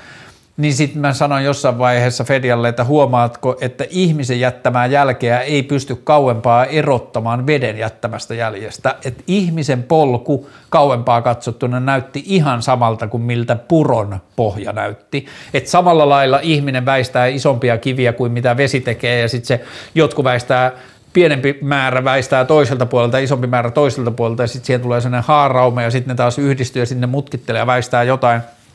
Ja tässä on yksi kuva ehkä jo, jo tai niin kuin kuvapari, joka ehkä jollakin tavalla pystyy tallentamaan sitä niin kuin ihmisen ja veden välisen liikkeen niin kuin synkronisaatiota, mutta että sitten kun sen oli kerran havainnut, niin se oli jotenkin tosi selkeä. Ää, ja sitten tässä kuvassa, kun Fedia ottaa purosta vettä, niin tässä jotenkin näkyy se semmoinen niin kuin arkinen eteneminen, että se puro oli vähän jotenkin semmoinen niin kuin – No, sehän on ihan konkreettisesti ihmisen selviämisen kannalta semmoinen keidas, että ihminen saa niin kuin nestetankkauksia ja kaikki muu, mutta että sitten siinä oli myös sen semmoisen niin kuin etenemisen rytmin ja sellaisen kannalta, että siinä oli niin kuin joku pysähtyminen ja vähän niin kuin upgradeaus.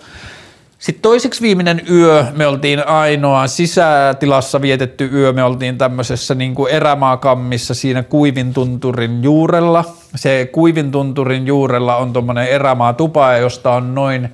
neljän kilometrin poikkeama sitten varsinaiselta reitiltä sinne Kuivan tunturin laelle ja parisataa, 300 metriä, äh, niin kuin nousumetriä, niin me tultiin iltapäivällä sitten siihen ja siinä mun jalat oli niin huonossa kunnossa, että mä päätin sitten jäädä leputtamaan siihen mökille ja Fedja jätti painavat kantamuksensa siihen ja otti kevyet mukaan ja kävi sitten iltakävelynä vielä sillä tunturin laella. Ja siellä oli sitten internet- ja puhelinyhteyttä, niin pääsi soittamaan kotia ja niin edelleen, mutta tuossa me oltiin sitten yötä ja saatiin kokata sisätiloissa ja bla bla bla, ja siinä samassa mökissä sitten me vietettiin se yö tämän kahden muun ihmisen kanssa, joita me oltiin nähty aikaisempana päivänä vaan selät, kun ne oli leirissä, kun me saavuttiin sinne ja lähtivät aamulla, kun me heräiltiin ja niin edelleen, niin sitten me vietettiin yö siinä samassa leirissä. Sitten lisää ihmeellistä ruskaa ja pinnanmuotoja. Ähm, sitten oli myös välillä semmoisia, joita nyt on hankala saada tallennettua ja sitten varsinkin kun nämä jotenkin ihmeellisimmät yhtenä päivänä näyttäytyi, niin mulla oli mustavalkoinen filmi sisällä, mutta oli ihmeellisiä niin kuin pilvenmuodostumia ja ää, niin kuin taivaita, joihin varmasti vaikuttaa se, että ollaan niin, niin kuin, aakeissa laikeissa maisemissa, että niin kuin höyryn muodostus ja muut jotkut niin kuin tapahtuu, miten pilvet ikinä syntyykään, niin tapahtuu eri tavoilla. Mutta oli niin kuin ympäristö, jossa pilvet näytti joltain avaruusaluksilta ja niin edelleen. Ja sitten oli hienoja hetkiä näistä niin kuin poluista ja kävelemisestä, että saatto välillä, yksi kohta oli, että se oli kartassa melkein seitsemän kilometrin suora, ja kun sitä käveli ja niin kuin katso eteen ja taaksepäin, niin sen niin kuin polun näki muuten, että sen katkas välillä joku nyppylä, että sen nyppylän taakse näkynyt, mutta sitten kun sen nyppylälle pääsi, niin jatku vaan suoraa polkua, niin se oli jotenkin mitä ei ole tässä esimerkiksi polkujuoksuharrastuksessa täällä Etelä-Suomessa koskaan päässyt kokemaan, että sä etenet niin, että sä yhtäkkiä näet niin kuin seuraavan vaikka tunnin tai puolentoista tunnin etenemisen kerralla, että tuolla päässä näkyy toi tunturi, tämä polku tulee menemään. Sinne, mä en näe sitä koko polkua, mutta mä näen ton tunturin ja sinne mä kävelen. Seuraan, tästä on viisi kilometriä sinne, että mä kävelen nyt sitä kohti. Sitten Viimeisenä iltana me päätettiin, siellä olisi ollut niin kuin yksi leirintäalue tai leiriytymisalue, mitä kohti me oltaisiin voitu mennä, mutta sitten me päätettiin, että ei mennä siihen, että keksitään oma ja poiketaan, että me oltiin tultu pois sieltä niin kuin suojellulta luonnonsuojelualueelta. Me päästiin semmoiselle erämaa-alueelle, jossa sai kulkea vapaammin, että mennään ja etsitään oma leiriytymispaikka. Ja me löydettiin tämmöinen ihmeellinen puro, joka ensinäkymä siitä vaikutti siltä, niin kuin joku japanilainen puutarhuri olisi rakentanut sitä vuosikausia tehdäkseen sitten täydellisen. Ja se näytti niin ihmeelliseltä, että se oli luonnon tekemä. Siellä oli semmoisia niin kivihalkeilemia, se koko ympäristö oli semmoinen jännä, jossa oli loksahtanut semmoisia niin kivimassoja semmoisiin diagonaaleihin, jotka oli niin kuin sille jossain 30 asteen kulmassa suhteessa maahan, vaan semmoisia kivilaattoja, joiden laidat näkyy. Ja sitten se sama maisema pikkuhiljaa muuttui tällaiseksi niin kuin joskus kesällä vehreänä, mutta nyt tällaisissa kullan sävyissä ole, olevaksi puroympäristöksi. Ja toi puro juoksi semmoisessa laaksossa ja sen laakson toisella puolella rinteen päällä oli semmoinen tasainen kohta, jonne me sitten laitettiin leiri. Ja tässä kuvassa se leiri näkyy tuolla vasemmalla meidän kaksi telttaa vierekkäin. Ja tästä oli niin kuin loputon näkymä joka suuntaan. Ja sinne me sitten tehtiin leirin ainoa nuotio, me kaivettiin maasta tuosta sammal-matosta semmoinen niin kuin neljä kolmelta suunnalta auki ja sitten me rullattiin se sivu ja sitten me kerättiin alueelta niin kuin kuolleita oksanpätkiä ja jotain risuja ja tehtiin nuotio ja istuttiin sen äärellä. Mä olin käynyt hakemaan Havanna-aitasta Helsingistä sikarin ja sitten me istuttiin siinä ja poltettiin sikaria ja istuttiin varmaan kaksi-kolme tuntia ja sitten – vielä ton nuotion päätteeksi sitten, ja ei se nuotiokaan pystynyt sitä estämään, että pystyttiin tuijottamaan linnunrataa myös tuosta tosi paljon, ja sitten aamulla tampattiin sen nuotion viimeiset tuhkat littanaksi ja rullattiin se sammalmatto takaisin siihen, ja siinä ei jäänyt mitään jälkeä, että siinä olisi joku pitänyt nuotiota, mutta siinä oli niinku semmoinen jotenkin vaan niinku ihmeellinen keidas ympäristössä, jossa ei näkynyt mitään ihmisen jälkeä missään suunnassa. Ja niinku vaan loput ehdottomasti niin kuin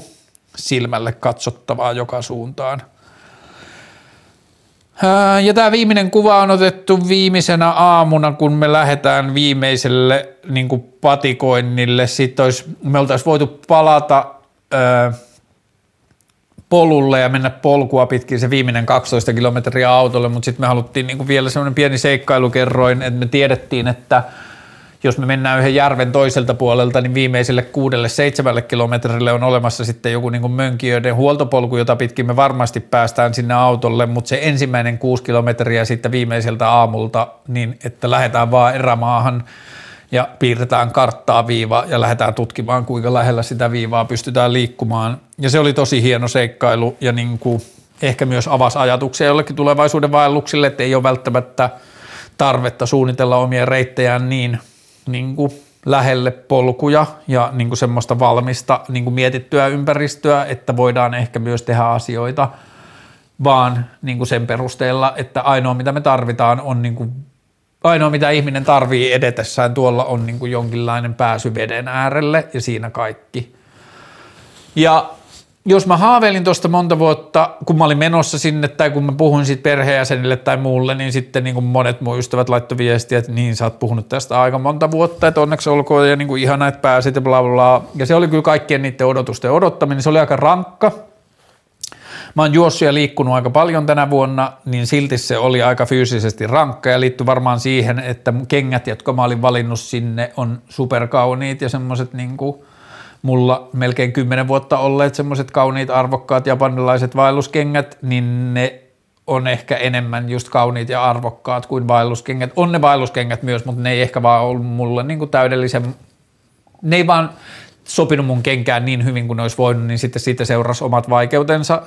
ja sitten oli niin kuin paljon pitkiä ylämäkiä, paljon pitkiä portaikkoja, jossa vaan joutui vaan silleen päättämään, että okei, että nyt mä laitan askelta toisen eteen, kunnes viimeinen porras tulee, että mä en mieti kuinka paljon niitä on jäljellä ennen kuin ne on tehtynä. Että ihan rapakuntoisena mä en kyllä tonne lähtisi, mutta jos yhtään, no jos on rapakunta, niin sitten on pare olla hyvä sinni, mutta ehdottomasti suosittelen, miksei tota paikkaa, mutta erämaahan ja ihmisen rakentaman ympäristön ulkopuolelle siirtymistä. Se antaa ihmiselle ihan suunnattoman paljon ja palkitsee jokaisen kivuliaan askeleen ja kaiken sen eteen nähdyn vaivan. Ja nyt seuraavaksi me ollaan, no mä oon muidenkin ystävien kanssa suunnitellut jotain matkoja, mutta me ollaan Fedian kanssa suunniteltu nyt seuraavaksi tähän lähiviikkoille sellaista, että tehdään samaa – mutta edetään juosten, joka tarkoittaa sitä, että meidän pitää onnistua kantamaan huomattavasti kevyemmät kantamukset, että ei ole telttoja ollenkaan, on pelkkä pressu, jonka alle sitten avataan retkipat ja, ja makuupussi ja niin kuin mennään huomattavasti pienemmällä varustuksella, mutta että edetään vaikka sanotaan 50 kilometriä kahteen päivään, että juostaan 25 kilometriä ja sitten pidetään leiriä, nukutaan siinä ja juostaan toiset 25 kilometriä. Me ollaan ruvettu katsoa täältä niin kuin laajemmalta Uudenmaan alueelta jostain 250 kilometrin säteeltä erilaisia luonnonpuistoja ja erämaa-alueita ja muita, joissa tällaisen vaeltamisen voisi tehdä ja se varmaan tapahtuu tässä lähiviikkoina ja sitten mä tein päätöksen myös tuolla, että tämä, nämä seitsemän rullaa filmiä, jotka mä kuvasin tuolla reissussa, on viimeiset rullat, joista mä otan enää kuvia tuohon kirjaprojektiin, että kaikki seuraavat kuvat, mitä mä näiden jälkeen otan, otan on joitain myöhempiä projekteja varten, että tällä tavalla mä saan niin kuin sen kirjan materiaalin jollakin tavalla – laitettua niin kuin jotkut rajat, että mä en voi niin kuin loputtomin vaan ottaa jotain uusia kuvia, että nyt mulla on niin kuin viimeiset kuvat otettuna siihen, niiden pohjalta mä rupean sitten viimeisteleen tai rakentamaan viimeistä versi- tai niin kuin seuraavia versioita siitä kirjaprojektista.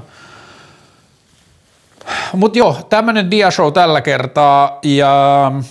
mä mietin myös sitä, että jos mä keksisin laittaa jonnekin Dropboxiin tai jonnekin muualle nämä kuvat, että jos joku kaikista varoituksista huolimatta kuunteli tämän äänitiedostona eikä katsonut YouTubesta tätä niin kuin kevopätkää, niin sit voi ehkä mennä, jos mä laitan sinne YouTube-kommentteihin, muistuttakaa myös tästä, niin mä laitan Dropbox-linkin, tai voinhan mä laittaa sen sinne Spotify tai minkä tahansa muunkin sinne description-osuuteen, niin mä laitan Dropbox-linkin, jonne mä laitan nämä kuvat, niin ihminen voi käydä sitten tämän kuunneltuaan selaamassa ne itsekseen sieltä läpi, jos niikseen tulee. Mutta joo, tällaista tällä kertaa some et kevo ja lähiaikoina jotain muuta. Kiitos ja kaikkea hyvää ja sitten siihen sosiaaliseen mediaan liittyen, niin pitäkää päästä ne huolta, se on teidän omalla vastuulla. Kiitos, moi.